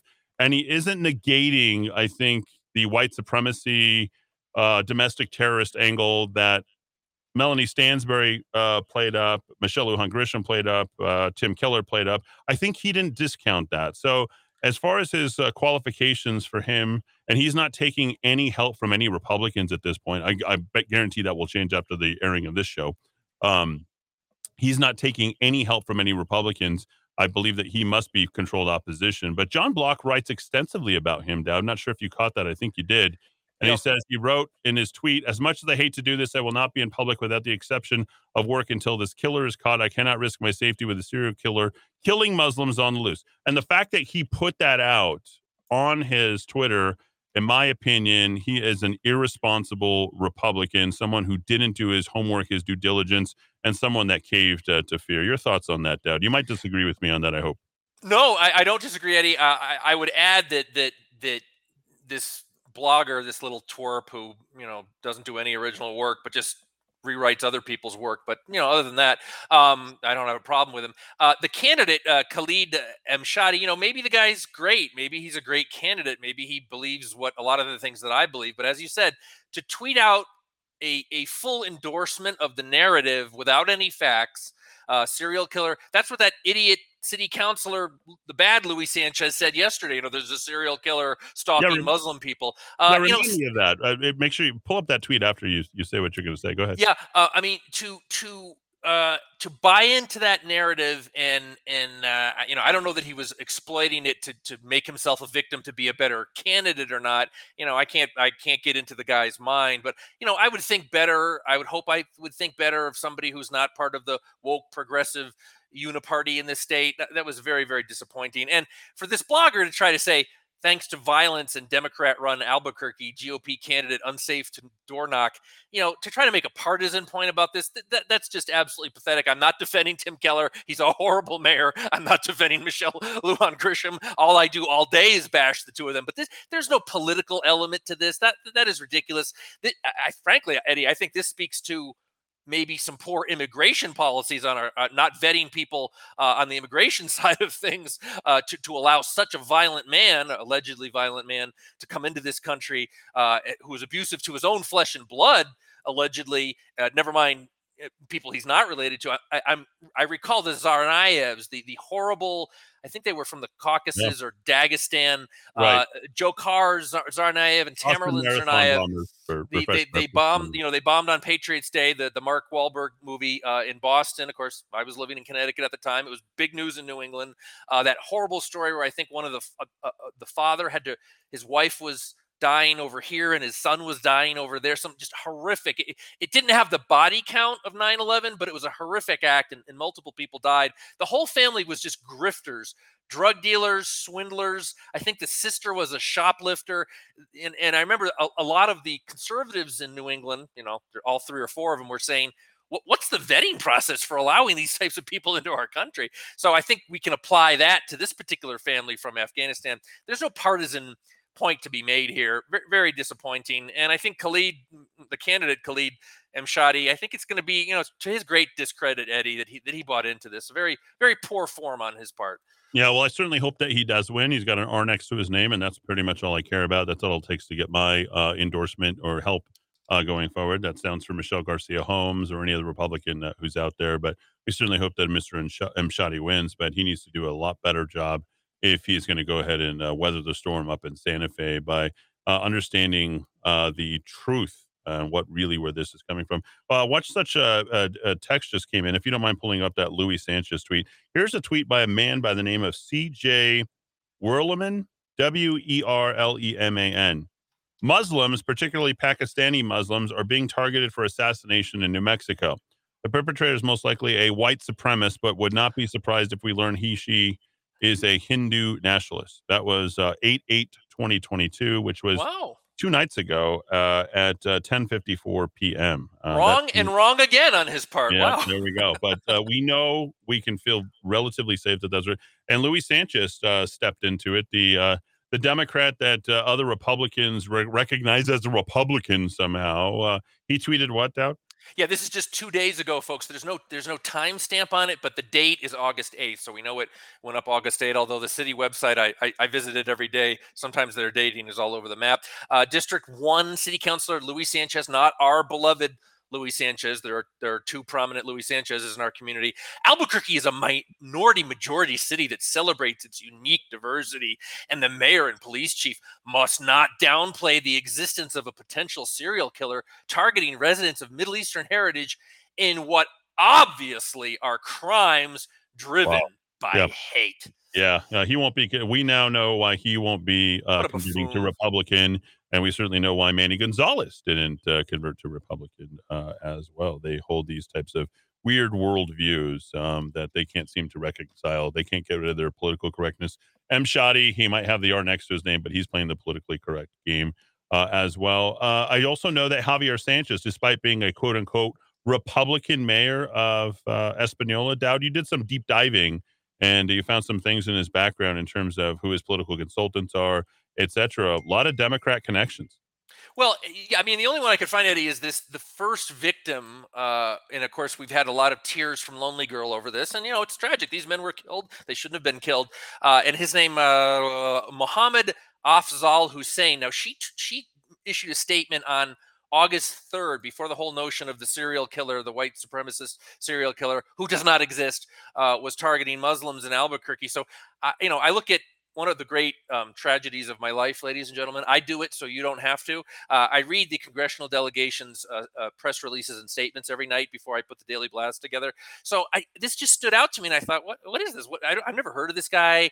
Uh, why is she talking about him? So he is a uh, was he was worked for her campaign. Now uh, I think she called him, you know, like a tireless advocate uh, something uh, something like you know for for for voices that are unheard. I was always uh, last couple days I've been thinking about. Well, he was a tireless advocate for voices unheard. I wonder what uh, traditional Islam says about abortion and the the lives of the unborn when their lives are snuffed out before their voice can be heard. Because he sure was working for a woman who believes in taxpayer funded abortion on demand up to the point of birth. But let's just leave that aside. So uh, he was one of her campaign flunkies, and then he's hired by the Republican mayor of Espanola. This guy is a far left activist, and the mayor of Espanola, a Republican, Republican who who he stood behind and wrote uh, glorious pieces about. Do you vet your people? I mean, is this is this just another instance of the mega incompetence of the Republican Party in this state? Uh, just unbelievable, Eddie. Unbelievable. Yeah, yeah, there it is. There's the connection. So right there. Back after a quick break, we'll bring back uh, Murder Mike and uh, understand why the scanners are down and get to more on Donald Trump and a lot more overall, thanks everybody for tuning in. 537 here in the Kiva. I think that we're doing a pretty good job. And if we think we are, well, patronize our sponsors, our advertisers here on this great radio station, AM 600 KIVA, ABQ.FM, rockoftalk.com.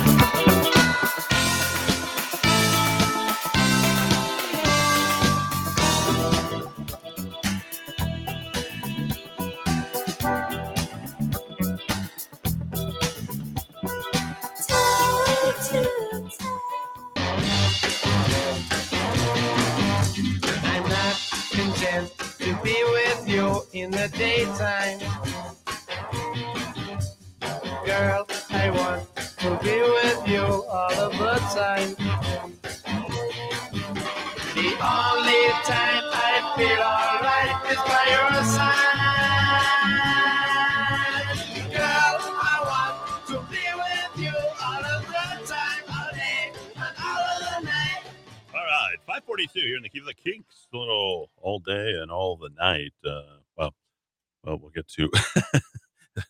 Aforementioned uh, band name uh, shortly. I did uh, mention a, a, bit of a report, uh, Dowd. Not sure if you heard it or not, but I was talking about the CDC and what they had recommended, and they're literally putting out this t- this type of recommendation. Uh, if you could even believe it, have monkeypox? Question mark. CDC advises no sex, but says masturbation six feet apart or virtual sex will reduce your risk. yeah, no. Hilarious. Boy, wow. That is really murder, Mike. I'm sorry, that is as quick as you've it. ever been. uh, this was literally printed up in Fox News. Little tongue in cheek. Uh, I've got a report coming out on me on Fox News on Monday. The finale of Better Call Saul. So excited about that. Uh, should be good. But uh, there you go. All the news that is uh, truly unfit to print. Uh, but uh, you should probably hear about it. Um, CDC says having sex with clothes on is another way to reduce risk of monkeypox transmission. I'm starting to wonder if these people have ever had sex in their life. Like, what is that mm. about? I can't. Like, what, eh, what, what does that even mean? Like, where, where, are we going there? You know, it goes on and on and on. There it is, all day and all of the night. You know? My favorite song in high the, school. The Kinks, really? Yes, it there was it one of my favorites. Glad to hear we're all this is all marrying itself uh, quite well. If your partner has monkeypox, the best way to protect yourself and others is to avoid sex of any kind, oral, anal, vaginal, and do not kiss or touch each other's bodies while you are sick, especially any rash. Do not share things like towels, fetish gear, sex toys, and toothbrushes. There you go. Just PSA. Just think of it as a PSA. there we go. Now you, you, it's a very gentle. It's a nudge. It's just a. It's a kind of a reminder. Just For those of you, I'm helping people take extra precautions out there. You've met your obligation. Uh, have I? Did I? PSAs. Yeah, there you Uh, go. this this uh, uh, tweet coming out. I mean, this this thing is getting really bad. It's getting bad out there. I mean, you've heard of long COVID, right? Schlong COVID ain't no joke, dog. It's a yeah. Anyway, this uh this brought to you by uh Kristen Huang Huang Quang report. Uh, sorry, Dowd. I know that your parents are listening, but That's exactly you. You know me very well, young man, don't you? That's exactly what I was thinking. you're out from under the roof. But uh, this thing is like, Mom, I work for a very respectable organization. We're doing we're doing good work. Uh oh. You know, after all this, you know, I got to give our listeners something to, you know, something to stand up to, something to stand up to. You know. There we go. Kristen Huang Huang reports. Huang reports at Quang reports. K H W A N G. Anybody from the San Francisco Bay knows how to spell Quang, right? Quang. Yeah. Or the International Q- District. Q W A N G. I have No, that's I'm close. K H. The H is silent. Oh, Hey, okay. Huang, Huang, Quang. Come on, man. and I live. Come on, man. You you ain't bit- black. You ain't black. You know, but homie, I mean, yeah. San Francisco resident David Watson contracted monkeypox through the casual contact of hugging a friend. That's how bad this is. This is really bad, folks. Hello? Yeah, mask up. He went to the ER three times with extreme pain that quote unquote opioids could barely touch. You don't want the monkeypox. Don't do it. It took 12 days to get his monkeypox, his or his T pox. I guess that's the whatever the thing that bites the, the. I guess there's a vaccine for it. Uh, okay. I think if you, I don't know. his husband and two dogs were also infected. Hmm. That's the last one I, I say for Connecticut. That's the last one for Connecticut. Sorry, Dad. I just had to get Right, that right, one off my right. chest. There we go. I got you. I got you. Moving in. Dowd's te- down. Dowd is tendering resignation. 7:01 p.m. tonight. I've got a family. I've got a family back back east. I'm going to see them. Uh, Eddie. Um, there we go. Anyway, there we go. Uh, have I heard about any more about the information? There was not a Tanawin murder on Saturday. It was a suicide. That's a FYI. So, a notable.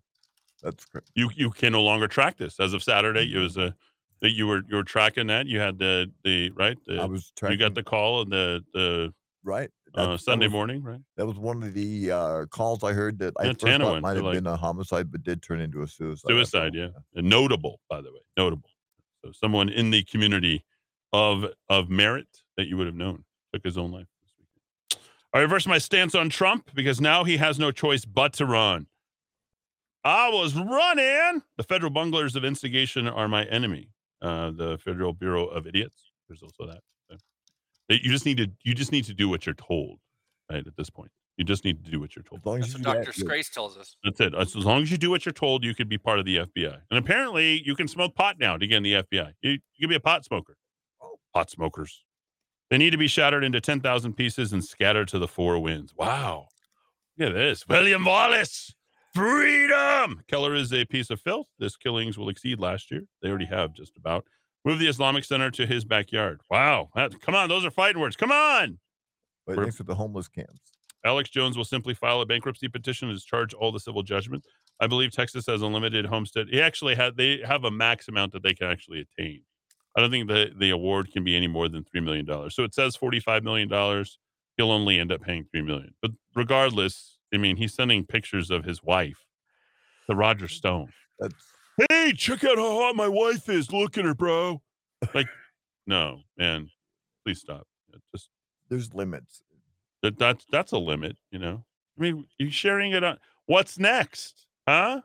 Personally, I wouldn't do it, but I guess some people get off on it. No? Um, no, I, I still have a certain sense of. You have a hard in it. enough time sharing anything on text message. Yeah, I can't read it. Half the time I can't even spell share, but Yeah, there we go. C H E R. Oh, I knew it. 'cause, Yeah. uh, she was sunny. Yeah, Yeah, there you go. Share. She's hot. You, know. you wouldn't want to share her, would you? She would. She's the kind that shares herself. Apparently. So- Yes. So he will keep his house and retirement accounts, but he'll lose everything else. He'll start all over again on the radio, but we'll be more careful. Alex Jones will never be Alex Jones again. That's it. Like that's I don't know what else to say. I gotta. My understanding uh, was that uh, this picture was his current wife, Wulff Jones, not his ex, saying that that was not a bright move. However, he did address it on his show. I think it was on Tuesday and showed the image on air. I saw the image. Racy, yes. Smart, probably not nude, according to Jones. See, there's the other problem is you start circulating. Well, here's the. Let me show you what I actually did show. Like you start circulating, then you just then you just look crazy. You're just showing it a second time. Now, not only did you just share it with Roger Stone, but now you shared it for the entire world to see. Why not just ignore it altogether? Like the, the idea isn't to go ahead and talk about it even more. Is that that that about right, Dowd? I think that'd be the. I'm sure you could always trust in uh, the honesty and decency and propriety of Roger Stone, ladies and gentlemen. He's- Yes, uh, he's, he's the guy you want to send sensitive information to. Shalom. Alex Jones is our best source for news in America's most courageous patriot. Nobody cares about naked pictures. Keep him on the air. Sorry. You'll have to find some other place to listen. Maybe somebody else will be on at 3 p.m. on Sunday. Oh, let's see what we else. Tis Here better are the FBI agents after raiding Melania's closet. it's got a bunch of FBI agents cross dressing. and you know which ones they are. They're- That's the meme that's on there. Did you see all the FBI agents who showed up to this party up in D.C.? uh, They all looked exactly alike. They all had the same razor cut and all that. White Very shirt funny, Eddie. We'll be at your office tomorrow. with a warrant. Make sure they got the warrant. Uh, let's see. Declaration of Independence. That whoever any form of government becomes destructive, in this ends, it is the right of the people to alter or abolish it and to institute a new government. Agreed. Institute. Laying its foundations on such principles is organized and empowered in such form as to shall seem likely to affect their safety. See, it's just like a diesel. Like after so many miles, after 250,000 miles, you, it might need an overhaul or a million miles, right? I mean, just talk to a trucker. They, they like their old, old reliable. They go a million miles, right? Mhm. I've been everywhere. And then they decide at that point, like, well, I need an overhaul. I don't want to get rid of it, but I need, might need an overhaul. We might need to do that for 250 years.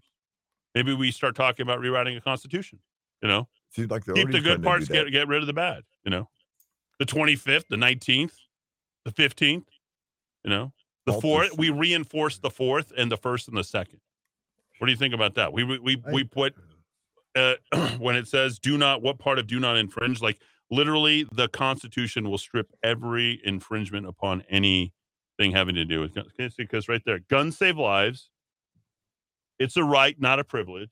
Right, your right, to defend yourself. Right there. Fight crime, shoot back. There you go. You packing? Amen. Always right here. You gelling? You gelling? You gelling like a felon, Helen? I'm chilling like a villain. Yeah, you are chilling like it is. Uh, Eddie, there's no gray area at this time. It's black or white. Either you're for freedom or you're for tyranny. Uh, exactly, precisely. I think that's exactly the way to say it. Freedom or for tyranny. That applies to every single person in this country, whether you're a Democrat or Republican. Remember, this isn't just for this country. It's for all of humanity on this earth. It's us versus the globalists at this point. Right? I mean, have you been listening to Clyde Lewis lately? Is he getting getting better by the day, the minute, the second? I thought the president of the United States, which would have been Donald Trump at the time, would have the ultimate authority into the classification of sensitive material, whether or not it was top secret or declassified. Yes, but there's always people who come in and speak to it. They'll come in and they'll say, Well, we don't think you should talk about the JFK assassination right now. We shouldn't release this information. Remember when they were going to release that information? And they still didn't do and it. they still didn't do it. Donald Trump didn't do it. It was like, Well, this is what's going to happen to you. You start talking about how the CIA and the FBI work together, huh? In the I mean, if they can shoot a president in open air from the sixth floor of an edge window on the on Elm Street in downtown Dallas, Texas, from three different shots, three different ways. Okay, right. Uh, let me tell you, and they do that, and we're still like discussing this. Sixty, nearly sixty years on. It'll be sixty years. Is it sixty years uh, uh, Yeah, next year? Because I, I remember the, the assassination. You were there. I, I was in junior high school at the time when the when it came out. Yeah, there you go. So you were nine years old. It Must have Uh, had an 12. un- unbelievable effect on you. It was uh, intense to say the least. I just it was your 9-11 back in the day. It was in That's- junior high. We, we, It shaped the way that believe uh, it. it created culture. I mean, if a president could be murdered in open air Uh-huh. by three different individuals, at least three. I actually say four. Well, they they still. How many do you think? It three? Do you think three or four? It's impossible for one. Literally impossible. That's been proven over and over again. Yet they still stand firm on the fact that it was a, lone Yeah, the Warren assassin. Commission literally was was was a bunch of people who hated John F. Kennedy, who literally marched right through the front door and said, "No, he was not murdered. This is what happened. This is the man who did it. We killed the man." You know, I Mm. mean, Jack Ruby was hanging out with Oswald like two weeks before all that. Oswald, do you know? You want to know something about Oswald? Oswald got he was he got a job at that depository a month and a half before John F. Kennedy was assassinated. Mhm. Then they took him right down that. And if you look into that open plaza, that's right there, the Delaney Plaza. That, that I think that's what it's called. What is it? What's it? Uh, I think it's Delaney Plaza. Dealey, Dealey Plaza. Dealey Plaza. Thank Dealey you, thank Plaza, you, yeah. If you look in there, there's three different open shots. One from the, and they just chopped down that tree right before. They hired Oswald right before he was going to be the fall guy. The grassy knoll in that area. I mean, it's very short. It's not very far. I mean, Uh-huh. it's like taking a shot from about 50 yards max for where the street is. And you And see the two X's that are right there down, right near Commerce Street and then Elm Street that are coming up and down. So as he made the left and made a right, stop and stop. And what you can't get out of your mind, what's it's so incredible in your mind is like there was nobody else to see there. There was nobody else that was out there on the grassy knoll. He should have gunned the engine, but the driver even knew it. down. I, I guarantee the driver was in on it. I think every there was a lot of. Well, we knew the CIA. We knew we know George Bush was there in in and he had a you know already involved in the CIA at that time. and LBJ did not like Kennedy, especially at that time. Well, they marched him up to that time. He was in. Oh, there was a three day tour of Dallas at that, or a three day tour of Texas, a three day uh, state tour at that particular time. I And how mean, these, the, I was just this is a man who is going to take down the three letter agencies. Right, And they kill his his brother five years later, Sirhan Sirhan. and he wanted to pull us out of Vietnam. That was another thing that was really against him because Well, he didn't want to go to Vietnam, but the whole McNamara thing. And you ever seen the Fog of War? I'm sure Dowd, you've watched that. I haven't. You saw it in the theater. Yep, I did too. Yeah, we did. We we both said that. 2005 or something. Yeah. Oh yeah, I just Way back. Yeah. Uh, I thought the president of the United States, which would have been Donald Trump at the time, would have the ultimate authority of the classification. Yes, but he got a talking to. Hate crime concept is stupid. It's like the victim is more dead because of what the perp was thinking. By that logic, it's like a killer who kills people awaiting confession, so he's sure that they go straight to hell. Would that be a hate crime? Wow. I think that guy- Excellent point. It, it's that the is- action itself that should matter, not the not the mental state of the of who committed the action. I agree 100. percent Hey Eddie, don't you think Trump had multiple camera systems at Mar-a-Lago? Yeah, but they have. Uh, I have a, a detector. So, you ever seen one of these things? You can tell a sniffer. You know what a Right, sniffer right, is? yeah, Yeah, I go through my office all the time, and I've got cameras everywhere. I go through my stuff all the time. You know, I mean, I can Yeah. tell if there's bugs. I have them at, at the shop. They're, Oh, you do? Yeah, they're great. They're very useful. You ever Great. found a bug? Um, no, I haven't really looked. I haven't uh, uh, up till a couple of weeks ago. I never suspected anything, but now uh, there's a whole different take on it. Uh, here it is. Son of Muslim murderer charged federally for lying on gun purchase application. Shaheen, this from ABQ Raw nine minutes ago. Shaheen Mawid Saeed is the son of the Muhammad Saeed. Muhammad is the man arrested yesterday in the murder, and I guess his son is the one who picked up the uh, the weapon for him. So there you go. Good one. Will the U.S. State Department, who brought this family to Albuquerque, revoke their stay and move and to, to deport them? A good question. Interesting question. One of the cases against Mohammed Said was dropped due to the prosecuting DA did not show up to court. Great, great stuff, guys. You guys are on it. Good job on Albuquerque Raw for getting that stuff out. I think they need to, uh, given what they were uh, doing the last couple of weeks, I'm, I'm glad that they came to their senses on that and continued with their raw reporting. It's going to do them. I just don't like the fact that they don't verify who they are, Dowd.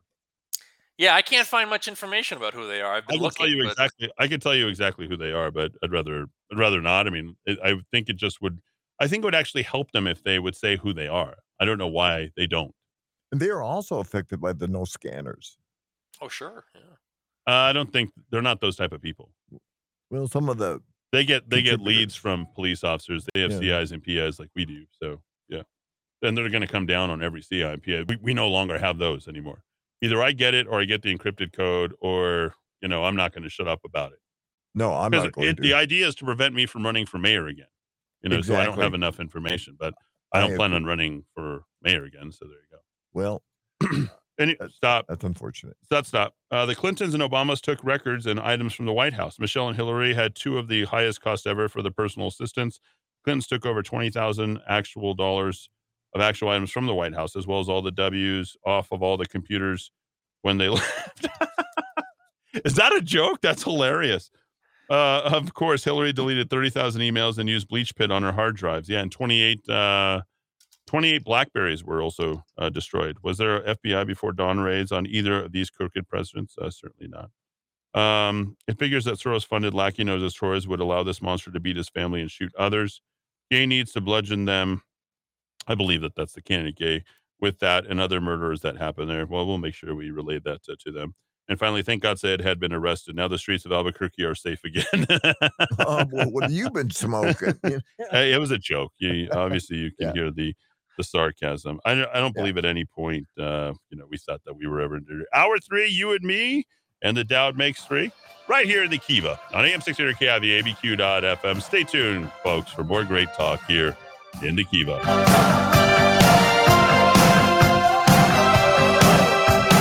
This is the of a. Can you feel the rumble around take one step closer, you will lead to another. Crash your thoughts rolling. I out, I need you for something. World down. They're all of your Love is all you need.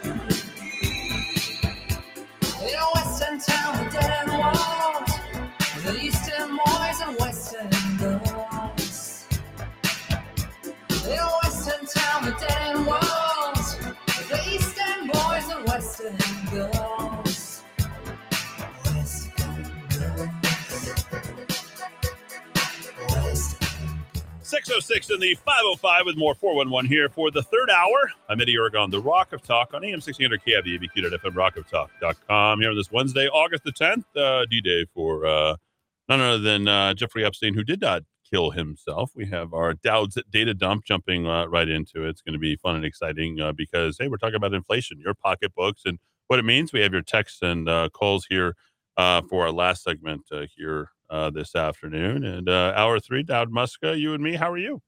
Uh, quite well, Eddie. I actually even have a little bit of data left over from yesterday because it was kind of a big day yesterday uh, Oh, in the in the ABQ. So uh, four four or five interesting facts. Uh, you know, Okay. nothing nothing. Uh, one I guess is good news, but the rest of them not so great. Okay. Well, uh, of course, we've got the inflation. Uh, what's it look like? Looking good, looking bad, up, down? Over the last 12 months, according to the feds, the consumer price index, the formal measure of inflation, increased by 8.5%.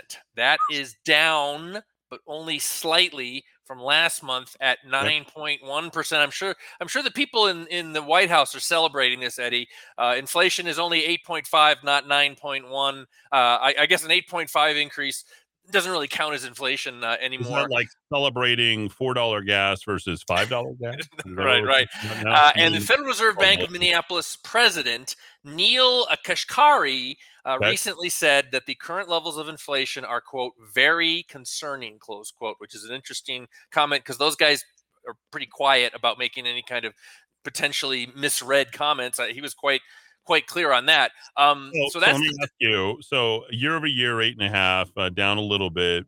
Uh, they're you're saying that they're trying to celebrate this, but then I think we should also probably, you know, factor in the rate hike. So things are more expensive, the cost of borrowing money is not factored into the inflation uh, measure. So your money costs more for mortgages, credit cards, everything else. Um, if you happen to be late, you get penalized, and the interest rate steps in uh, for so many of your contracts, whether you have them on a consumer or a, um, a more notable uh, purchase, whether it be a car or a house. So that will increase. Uh, and uh, that is not factored in. So, you know, we're going to get another interest rate bump. The next bump that's going to come in is going to be another half a percentage point. So, uh, since the beginning of the year, that uh, takes us uh, to beyond 3%, three, uh, beyond 3% uh, for the year. So, that's three points within the first eight, nine months of the year. So, that increase in a percentage point uh, will come in uh, somewhere around September. So, that will impact uh, consumer confidence as well, Dowd. Yeah, and I think they're pinning their hopes on the, the most visible. And I remember, I don't know if it was a policy researcher or an analyst years ago at some conference I was at, and he said, you know, you, you people identify with with the economic situation with gasoline so much because everywhere you drive there's these big signs with numbers on them referring Right. to gas prices you know if we did that with the price of government or the price of shoes or something we'd be more uh, attuned to what's going on with inflation in other areas i guess the good news is uh, july 22 versus july 21 energy uh, uh, energy inflation uh, energy prices were actually down 4.9 percent. So we saw a, a small gain there. But last time I checked, Eddie, um, I, I, I have expenses that are beyond energy, and, and as do most people, housing and healthcare and clothing and all those other things, and, and we should and also government. take into account the fact that people have already augmented schedules. Uh, people have different lifestyles. Um, they're already, you know, staying at home a lot uh, a- as it is. So, you know, they're they're going into work, you know, instead of five days a week, three days a week, or two days, or one day. So, you know, the impact on that is really more uh, psychological than I think it is actually impactful because uh, people have changed the way that they live in a post-COVID world.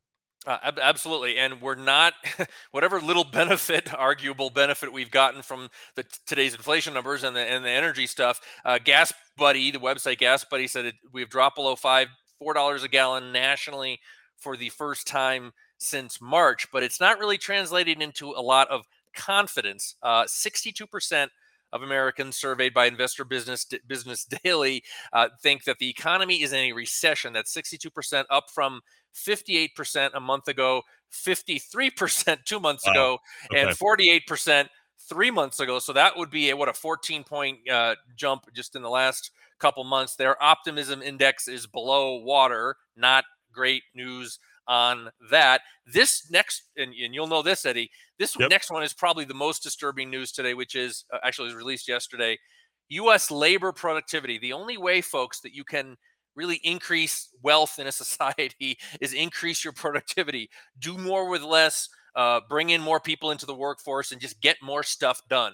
U.S. labor productivity declined for the second consecutive quarter as overall economic output contr contracted, and employers spent more on labor as they added workers. U.S. non farm labor productivity fell at a seasonally adjusted rate of 4.6% in the second quarter from the prior quarter. Again, that's the feds, the labor department. So, not great news on that. Uh, another element, which we talk a lot about here, I, I, I never tire of talking about it because I have enough worries about my own elderly years. I don't feel like I need to worry about other people's elderly years. Public pension funds. Yes, folks. Mm, The Golden you. Years Yes. Gold that you pay for primarily here in New Mexico. Even the Legislative Finance Committee, they are completely in the tank for the big spenders at the Roundhouse. Even they, even the staffers up at the legislature, have said that New Mexico has one of the most generous retirement packages of any state system, and most state systems are very generous. Public pension plans lost a median 7.9% in the year, the fiscal year ended June 30th. Most states end their fiscal years on June 30th. Last That's year, you're saying we've lost over 7.9%? Is That's that, the hear that correct? median. So half of the plans did better, half the plans did worse than losing 7.9%. That is not is that great. possible? Uh, primarily, uh, it was the worst annual performance since 2009. Most of that damage occurred in April, May, and June when global markets came under intense pressure driven by concerns about inflation, high stock valuations, and a broad retreat from speculative investments. Folks, as I've always said, you may not be in the stock market Wow. directly, but you are indirectly in the stock market if you pay your taxes, okay? Because the public pension plans are are uh, a huge chunk of those are invested uh, in the market. So not, So not, not looking good for your retirement, uh, folks out there. And uh, don't forget, I used to do commercial real estate. I worked for a company called CalPERS, which is the uh, California pension system, uh, folks. And they are uh, they're not doing uh, very well because the market route has sent those state and city pension funds to their worst year overall. It's not just happening uh, here in New Mexico; it's happening uh, overall, and uh, it is uh, pretty remarkable. Uh, it is something Well, these systems have to. have been underfunded because politicians would rather spend the money on well first of all there shouldn't be a defined benefit plan anywhere in the country anymore they could have been shifted to defined contribution plans alaska and michigan i want to say are the two states that switched over years ago to a full defined contribution plan so they don't have anywhere near the unfunded liabilities that they would have had if they had kept with the old system here in new mexico we we, we keep, keep kept with the old system uh, speaking of uh, uh, un,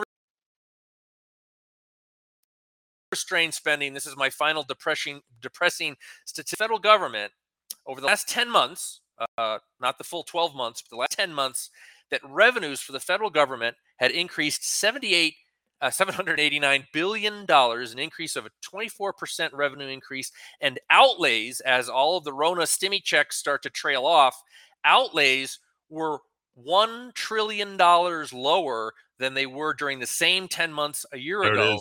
would, would, would you say would you say wow that's fantastic. Our our budget deficit at the Mm. federal level i mean this is joe biden. This is a, a booming economy uh, getting the spending in line uh, uh, get with revenue again things are wonderful well you'd be wrong ladies and gentlemen because the federal budget deficit at the time w- at a time of rising revenues and lower outlays was still 727 billion dollars in the last 10 months they can't stop spending No, and they won't stop spending. And I think the worst thing overall is they're starved for cash, starved for money. And one of the ways to do that is to increase the number of internal Re- revenue service agents, increase taxes, the, the Manchin bill that's happening right there, and then picking winners and losers, people who are actually going to pay them and people who are not going to pay them, which means beefing up people like Elon Musk, the richest person in the world, only got to be so because he was chosen by government bureaucrats to go ahead and lead the charge on behalf of Tesla. Let's not forget how he started his company. Had a lot to do with government loans that he, of course, paid back, but they're still government loans. Elon Musk selling 7.92 million Tesla shares, valued at nearly $7 billion. And if he's getting out of the market, the billionaire suggested stock sales were aimed at avoiding a fire sale forced to buy the social media company. I don't think it's that, folks. I think he's trying to avoid the loss overall in terms of uh, what's going to be happening to the value of the Tesla stock. So uh, this is something, uh, full disclosure, he does have to go ahead and comply with. Uh, the Tesla stock is up 3.89% uh, as of yesterday. Don't know where it was today, but uh, he is the largest shareholder for that company, Tesla. If you're selling 8 million shares, do you stay buying Tesla if you can't provide the batteries, if you had your first loss?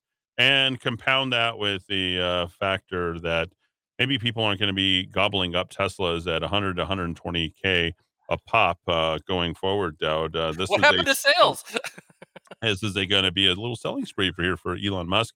He's going to pocket some of this money, walk away, and probably feel pretty good about it, being the uh, extreme psychopath uh, that he is. Uh, remember, he does not care an inch about anybody but himself. Just look at the uh, wake of destruction uh, in his path as he has ascended to become the richest person in the world. I do not like Elon Musk, if that isn't clear by my comments uh, right there. And the Twitter deal doesn't close. Mr. Musk would buy Tesla stock again, he said. Don't bet on it.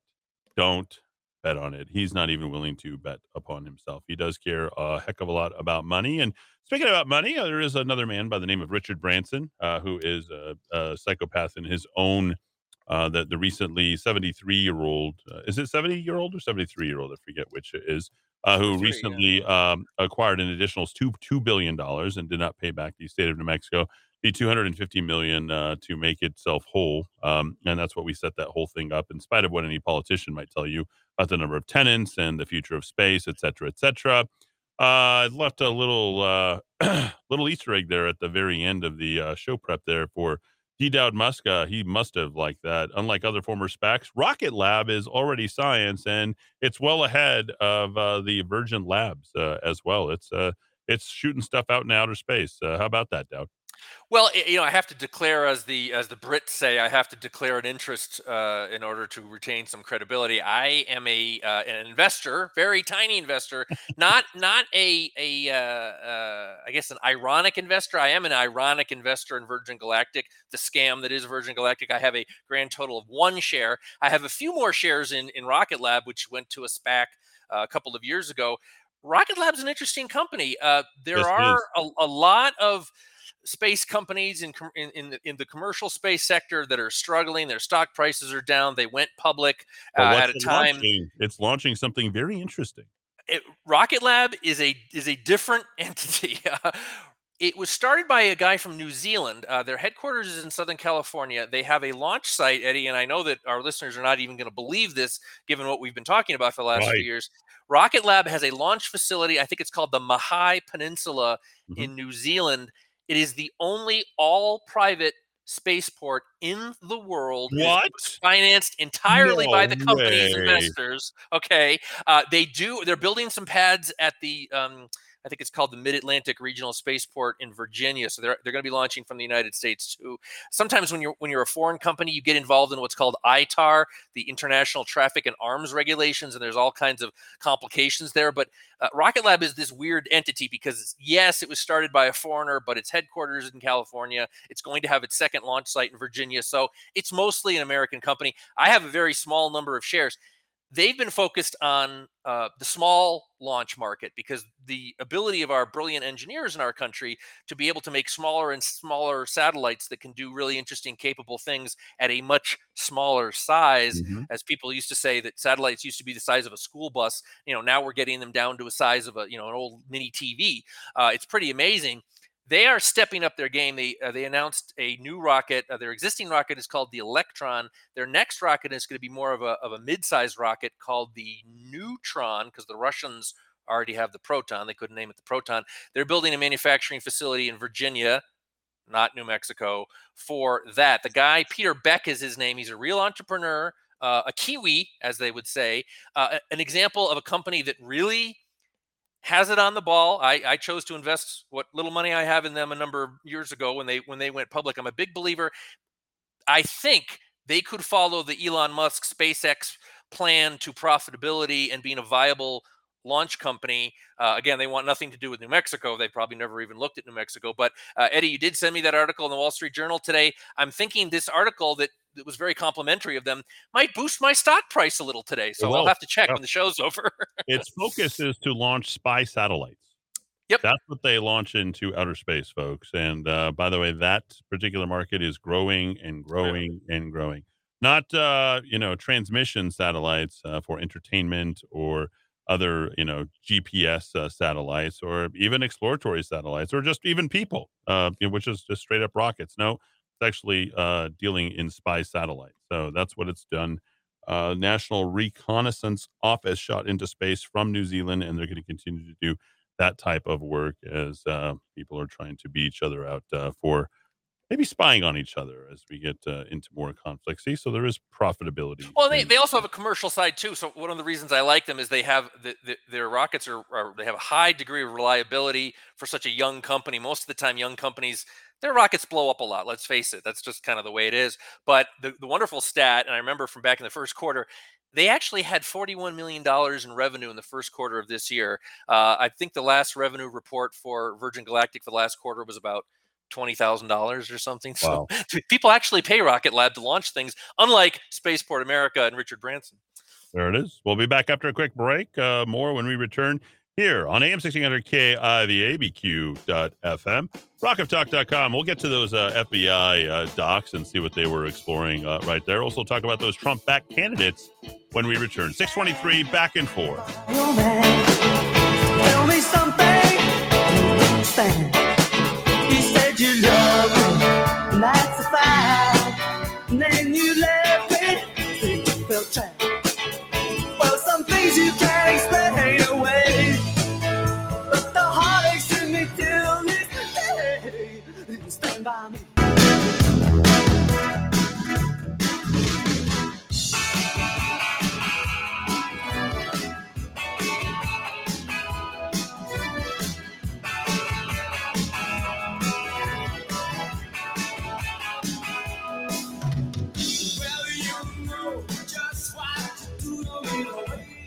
629 here in the Kiva. Little Michael Hutchence uh, INXS, the one thing. And, uh, well, the one thing that uh, got Donald Trump is, well, it's a couple of things. Did he take classified documents? What did he take? Very interesting. Um, wouldn't that be more uh, important than the actual fact that they were classified? Because how many things that are classified that are totally, I don't know, benign that don't really matter that much? Uh, I made that point in the first hour, Dowd.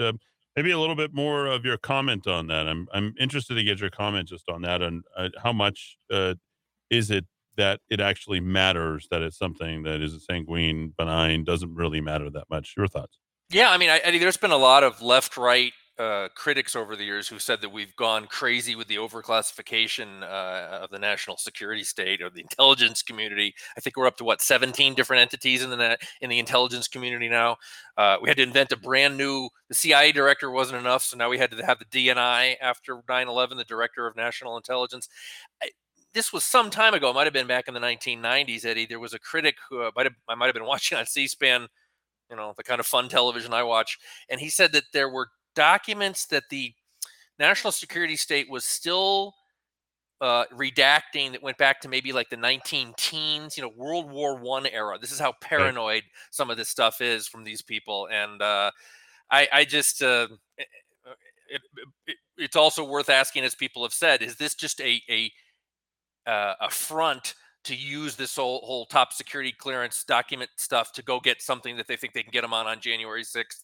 And, and, and Vanity Fair, you sent me that article today. They're reporting that, you know, these texts between Alex Jones and, and uh, Tucker Carlson are very damning for, Exactly. for Tucker Carlson. I mean, this fishing expedition is the greatest fishing expedition in history. They're going to, the tentacles go out in every direction.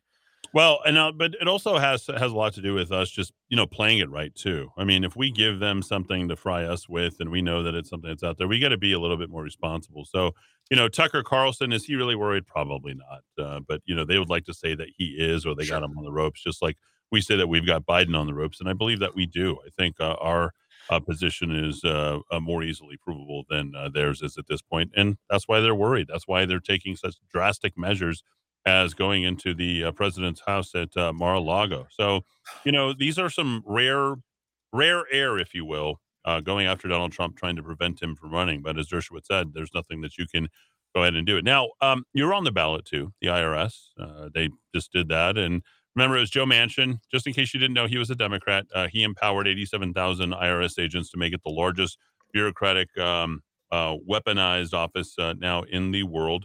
And I think, and there's been extensive writing. It's very interesting from the left, particularly.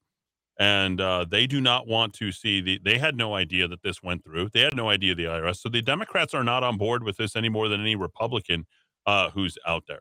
Now, here's what happened today. No, Donald Trump pleaded the fifth. But according to a report that came out yesterday, House Democrats can now have access to Do- Donald Tra- uh, Trump's tax returns. Okay. So, I mean, he's fighting this war on every front. In a 3 0 decision yesterday, the U.S. Court of Appeals for the D.C. Circuit said the House Ways and Means Committee had made a lawful request to obtain six years of Mr. Donald Trump's tax returns. Chairman has identified a legitimate legislative purpose that it requires information to accomplish. So, why would they be doing that now? I mean, the man's 77 years old. He hasn't declared yet for president. I think the fact that he hasn't declared yet for president, they're almost begging him to run. And I don't think that there's any possibility that he actually uh, can lose, uh, given the way that they are over, quote unquote, quote unquote, the target. That is uh, our man, Donald Trump. Chairman has identified a legitimate legislative purpose. What is that legislative purpose? He has no involvement of government whatsoever. So the court has uh, decided to go ahead and uh, move forward with this. What? He's not the only one. The IRS is extremely aggressive uh, at this point um, by hiring this number of agents. But what we have seen from the IRS is they fail to respond. If you call them, uh, you, long wait times, long hold times. Um, oftentimes aren't getting an agent uh, who comes on board. And you know what? What are you actually getting out of the Internal Revenue Service uh, at this point? We have certainly had the IRS, uh, and here I do the annual interviews um, uh, when the IRS uh, comes to town, and I bring in the IRS agent. We have a discussion about everything, but they're going after small business owners, middle America, and people who are upper middle class uh, at this point. So, uh, one CPA, Tom Wheelwright out of Arizona, says the IRS is bullying small business owners into not benefiting from tax incentives that Congress created to promote work that benefits the greater good. So, hey, you voted, you're not getting the Benny. The only way that business can fight these decisions is to take the IRS to court, but the IRS doesn't even have to pay attorneys to fees if it loses. Uh, this is what you're up against. Here's another uh, one, a write up from Peter Faber saying that additional funding will result in IRS, IRS agents coming after tens of millions of Americans makes the IRS sound evil. Nonsense. All the IRS is trying to do is audit the program to ensure that people pay the taxes they lawfully owe. 55 years practicing tax law, I never saw an instance in which the IRS employee acted in bad faith or harassing a taxpayer. Tax laws are complex, and IRS agents, and taxpayers often disagree about their meaning. So there's different ways to look at this and approach this. Um, but I think what we do know is that there's going to be a significant number of IRS agents, and people want to know why. If it was okay during COVID to have the number that they did have, why would you need to increase it uh, to the tune of nearly $50 billion? Actually, it's closer to $80 billion, but 50 billion just for the salaries uh, of those IRS agents. And you know, if you haven't done anything bad, then you no, no need to worry. But on the flip side of that, the IRS is going to be an empowered organization. And this comes from my friend. Uh, I won't say his name because I immediately feel like uh, every single time I mention someone's name with something else, I might feel like I might be bringing some attention to them, unwanted, unneeded, unnecessary attention to them. Uh, this from the uh, website realrawnews.com. And I had to verify this. Yes, trust but verify. Always Always do it. Yes, the IRS has acquired. Dowd, uh, prepare for your mouth to drop. This is really something um, because, oh, it suddenly doesn't want me to pull up the article. Interesting. Um, let me shift gears here. IRS to open quote unquote sniper school, August tw- 10th, 2022. An administration whistleblower speaking under condition of anonymity for fear of reprisal told Real Raw News on Tuesday that the IRS will spend some of its newfound wealth on opening a sniper school where Treasury agents will be trained to use the M24 sniper weapons system, a military and police version of the popular Remington Model 700 series rifles. According to the source, the IRS has already scouted a location in Utah and plans to break ground once the criminal regime ratifies the unconstitutional climate. Now that's loaded language, just so you, for you folks out there health and tax bill, which earmarks over 80 billion for the Internal Revenue Service improvements. The IRS has 78,000 employees. They're going to hire another 87,000. Uh, that brings us to a cool 150 into two categories: pencil pushing jockey, desk jockeys and enforcers, or what it calls special agents. The latter of which persecute hardworking citizens for no other reason than to enrich the federal government's already overflowing coffers. Well, if they don't have to be overflowing; they can print the money that is there for themselves. But uh, within hours, uh, of the, the the vote. They had already basically secured this. They had this on their radar. And uh, yes, folks, there is, uh, according to this, may not be a sniper weapons school uh, that is out there, but there's a significant amount of acreage that is being acquired for the training of IRS agents. So, uh, coming from real raw news. So, um, we go back and I get a little bit tired sometimes listening to conservative talk show hosts when they're constantly going back to, you know, five years, eight years, 10 years ago. But, you know, these are issues that haven't been solved. You know, you go back to Lois Lerner and we hear about it over and over again. I'm like, okay, well, why, do, why do I have to hear about this all over again? Because the issues haven't been solved and Mm. nor are they ever going to be. I mean, the Leviathan is becoming bigger and bigger and bigger. According to Adam Markowitz, all my GOP friends who are worried about the 87,000 IRS enforcement agents coming after the little guy. How about just don't cheat on tax returns? He says a fully truthful and accurate tax return is a bulletproof in an audit. I never understood the fear of an IRS agents don't lie, period. Now, let me say something uh, to that.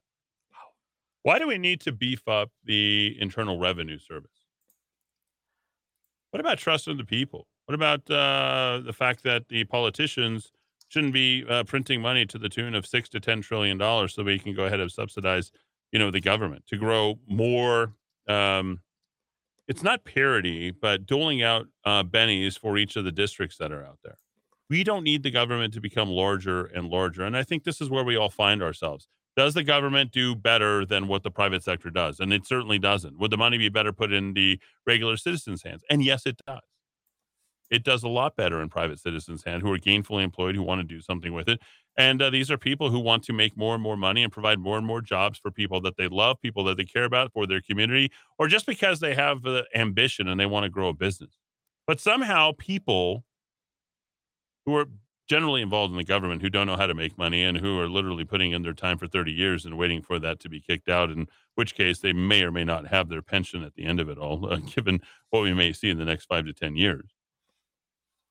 Isn't that money better spent in the pockets of private citizens? I think that's the better way to look at this. I think so often when people are gainfully employed, we start to really question about, well, you know, should we be giving more out? And it's okay if I want to give a little bit. Does anybody say I want to give more money to the federal government? Does anybody anybody overwrite a check to the Internal Revenue Service? Hey, you know what? They're doing a great job this year. How about a little bit more in the kitty for them? They, I know they owe uh, thirty three hundred dollars this year, but how about another two thousand? Just because I think they need it more. Not uh, not one person that I could even imagine. I'm sure there's a few idiots out there who do do that. 550 uh 5500 that's 550 5500 so you're on the ballot. Donald trump was deposed today in new york. And i think it's a is it a civil suit dowd? It's not criminal. It's civil right? The attorney general ran on this. Yes. she basically ran that she was going to prosecute donald trump and she's finally getting to the point where she she has donald trump in a deposition. He came, came on pleaded the fifth. It's civil as dowd just said so that's as far as um, they're they're going to get on all this. So this is going to go absolutely nowhere. Literally, it's going to go nowhere. He declined to answer questions from the New York Attorney General's office during his depo today. In a statement, Trump said he was following the advice of his counsel to assert his right under the Fifth Amendment. When your family, your company, and all your people in your orbit have become the targets of an unfounded, politically motivated witch hunt supported by lawyers, prosecutors, and the fake news media, you have no choice. I think Donald Trump speaks for every American out. There's no doubt about that. He's on your side. He's he's he's he's one of you. Let's also not forget that Donald Trump took of all of you can never accuse the man of being greedy because he got sixteen dollars. One six. Like the twenty in your pocket is more money than Donald Trump received for doing his job as president of the United States. Attorney General of New York, Letitia James, took part in the deposition.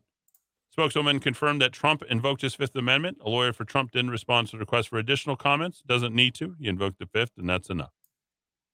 He also wrote about the deposition on social media on Truth Social. I think I might join Truth Social at this point. His motorcade arrived at the Attorney General's. He came in, went in, walked out within uh, or large before 9 a.m. and around 3:40 p.m.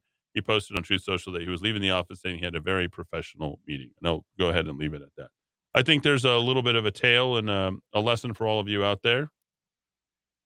Know your rights, protect yourself, and uh, make sure that you are uh, pre- prepared uh, going forward. So, Donald Trump is preparing, I think, the people who are going to be supporting him for president uh, as he r- makes his uh, run for 2024. And that seems certain at this point, as I started out the show uh, today. So, a day after the FBI raids, uh, Dowd, uh, how did we all do? It looks like we did pretty darn well. It's uh, thumbs up uh, all around, as Breitbart is declaring. So, candidates endorsed by former President Donald J. Trump had another immaculate night in statewide and federal races on Tuesday. The Dowd data dump uh, continues. Uh, his endorsement record now. What does it look like? Uh, yeah, Eddie. It's funny. I didn't uh, have time to. Uh, you, of course, you would ask me this with 19 minutes to go. I didn't have time to get to the, the endorsements today. I will note it's it's very odd. Uh, I, I, that, that my own home state of this. I don't know if this is the Trump magic or not, but there's a a woman, uh, Leora uh, Levy in in Oh, yeah. Connecticut, who has run. I guess she was. Uh, her parents were fleeing uh, Lithuania or Russia. They were Jewish uh, emigres uh, in the 40s. With you know, smart move. They ended up in Cuba before the revolution. So she, uh, I, I think, lived a number of years in Cuba. They ended up in, in Connecticut. She worked for you know some big you know far from shocking uh, financial house in, in in in Connecticut. She beat with with Trump's endorsement. She beat the establishment through and through you know, moderate on everything, pro-choice, uh, a member of the Connecticut legislature, uh, the very dreamy Themis Klarides, um, who one time actually I gave a presentation to the House caucus in the Republican Party in, in the Connecticut legislature, and she was the only one who came up and shook my hand afterwards. So she was actually polite to me.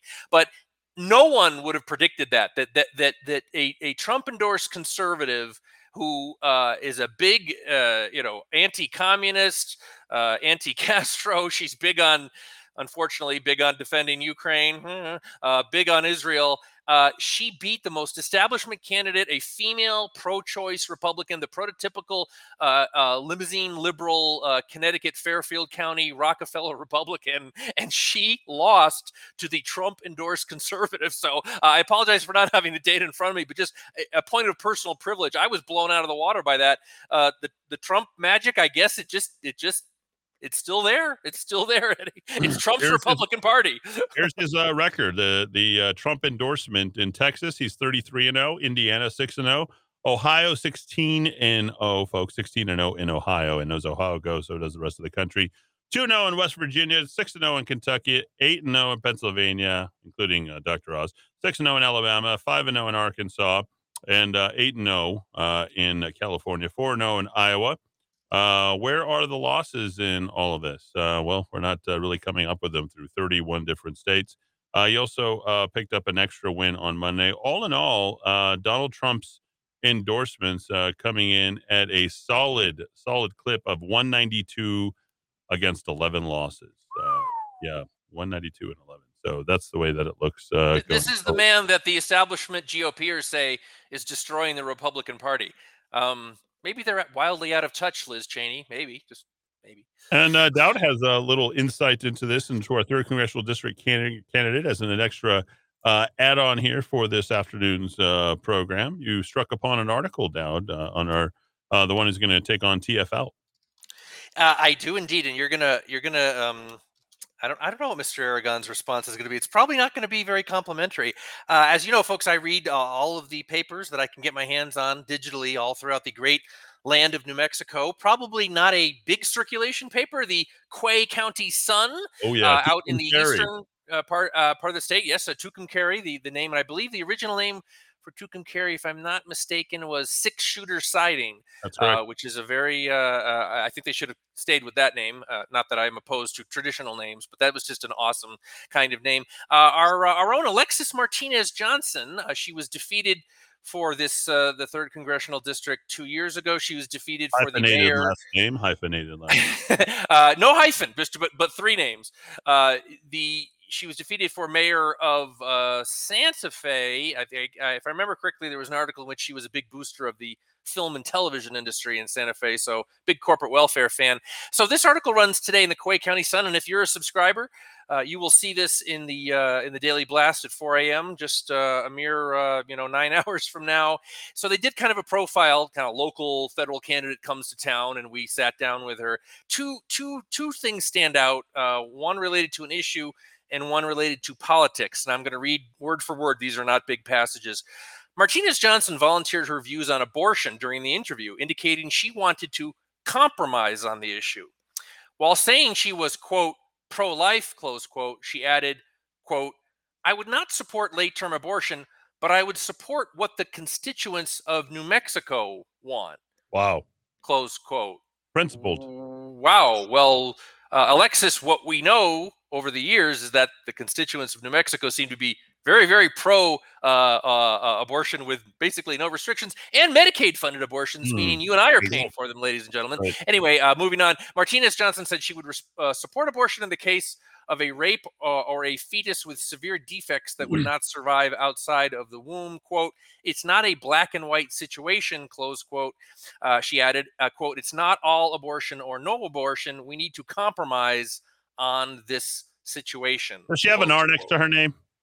She's the Republican nominee for the third congressional district. Uh, we got to uh, support him. Like this is the best we got. I, you know, right? I, I, I am totally against uh, everything that she says, but I have actually have to get to the point where I have to hold my nose and vote for this person if I was in. One, one more point, and, and, and we'll see if Mr. Aragon hews to his, his statement made mere seconds ago. I will. There's no doubt. Some Republican candidates have tried to woo support from former President Donald Trump to boost their political chances, but Martinez Johnson said she isn't one of them.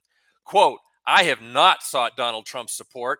That has not come onto my radar. I am working for New Mexicans. I would not be voting with one president. I would be voting for my state and the constituents they represent. Close quote. I'll tell you at this particular point, uh, I will still I will still support her uh, absolutely. And there's uh, the only thing that I can can say in all this is I'd rather fight her after she wins rather than before she wins. She has uh, an undeterminable uh, size loss against TFL. Uh, I think Fernanda Leger, or whatever her name is, our congresswoman in the third congressional district. She has 1.2 million million in the kitty. Uh, Alexis Martinez Johnson has twenty-seven thousand dollars. It's, it's, a little rough. All right, rough. uh, in, in Wisconsin, which of course went for Joe Biden uh, in the late hours. There was five states that went in the late hours for uh, Trump-backed Tim, Tim Michels or Michelle's, a businessman backed by President Donald Trump, won Wisconsin's Republican primary for governor on Tuesday. So congratulations to him. That's a big one. Uh, really, that was the win of the uh, day. So uh, Wisconsin's former lieutenant governor conceded on Tuesday night, and that's very interesting because uh, you might remember the was it the twice or thrice impeached uh, governor of Wisconsin? Man, that, they went after him as hard as they possibly could. But we Scott Walker, yes. Scott Walker, yeah, he was leading for all of about uh, about a month back in 2015. I think he had to win three elections. He won the initial election, then they tried to boot him out, and they, he won that election, and then he ran for reelection and won. And the big issue in Wisconsin, which is this progressive paradise. I mean, Republicans and Democrats back in the old days, Yeah. uh, fighting Bob La Follette. If you want to go back back in history, uh, a lot of uh, you know campaign finance reform. That's a Russ Feingold comes out of there, if I'm not mistaken. Uh, lefty and all sort. You know, Madison is one of the most liberal. You know, Madison. Oh. Wisconsin might as well be Cambridge, Massachusetts, or Santa Fe, New Mexico. I mean, it's That's just bad. gonzo. Uh, yeah, he was. But the big issue, folks, was fairness. Something that the Republicans in this state are too dumb to figure out. Fairness as it relates to public employment and private employment. Things were so wildly out of control in terms of you know no no no payment, no no cost sharing for the premium you pay as a low state or local government employee in Wisconsin. Just benefits that you just can't even imagine. Those of us in the private sector. Uh, Scott Walker uh, won and, and and got that legislation through. And I believe there was some insurrection type activities back in the state house where they would mob, Yeah. uh, you know, the rotunda. The This- This, goes way back to like two- 2011, 2012. I'd have to go back to my records to check it.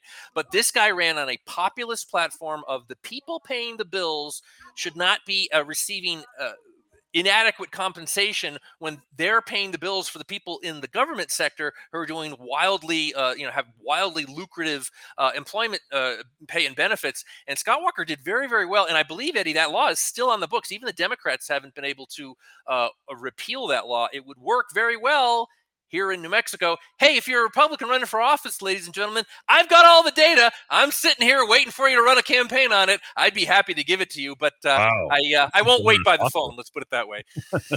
That's a very, very generous offer. I appreciate you doing that, Dowd. Back after a uh, quick break, back to wrap the show. Dad will give us the uh, top five. And my Dowd is on fire today. Love listening. I'm relaxing a little bit more than I than I should be uh, here in the Kiva. Had a good, strong first hour, and uh, Dowd is uh, carrying a lot of the weight here during the second half of the show. So we appreciate that as well. Become a subscriber. Rockoftalk.chat.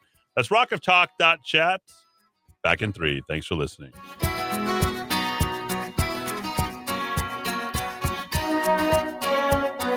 Climbing up on Solsbury Hill, I could see the city light. Wind was blowing, time stood still. Eagle flew out of the night. There was something to observe. Came in close, I heard a voice. Standing, stretching every nerve. I had to listen, had no choice. I did not believe the information. Just had to trust imagination. My heart going boom, boom, boom. Son, he said, grab your things, I've come to take you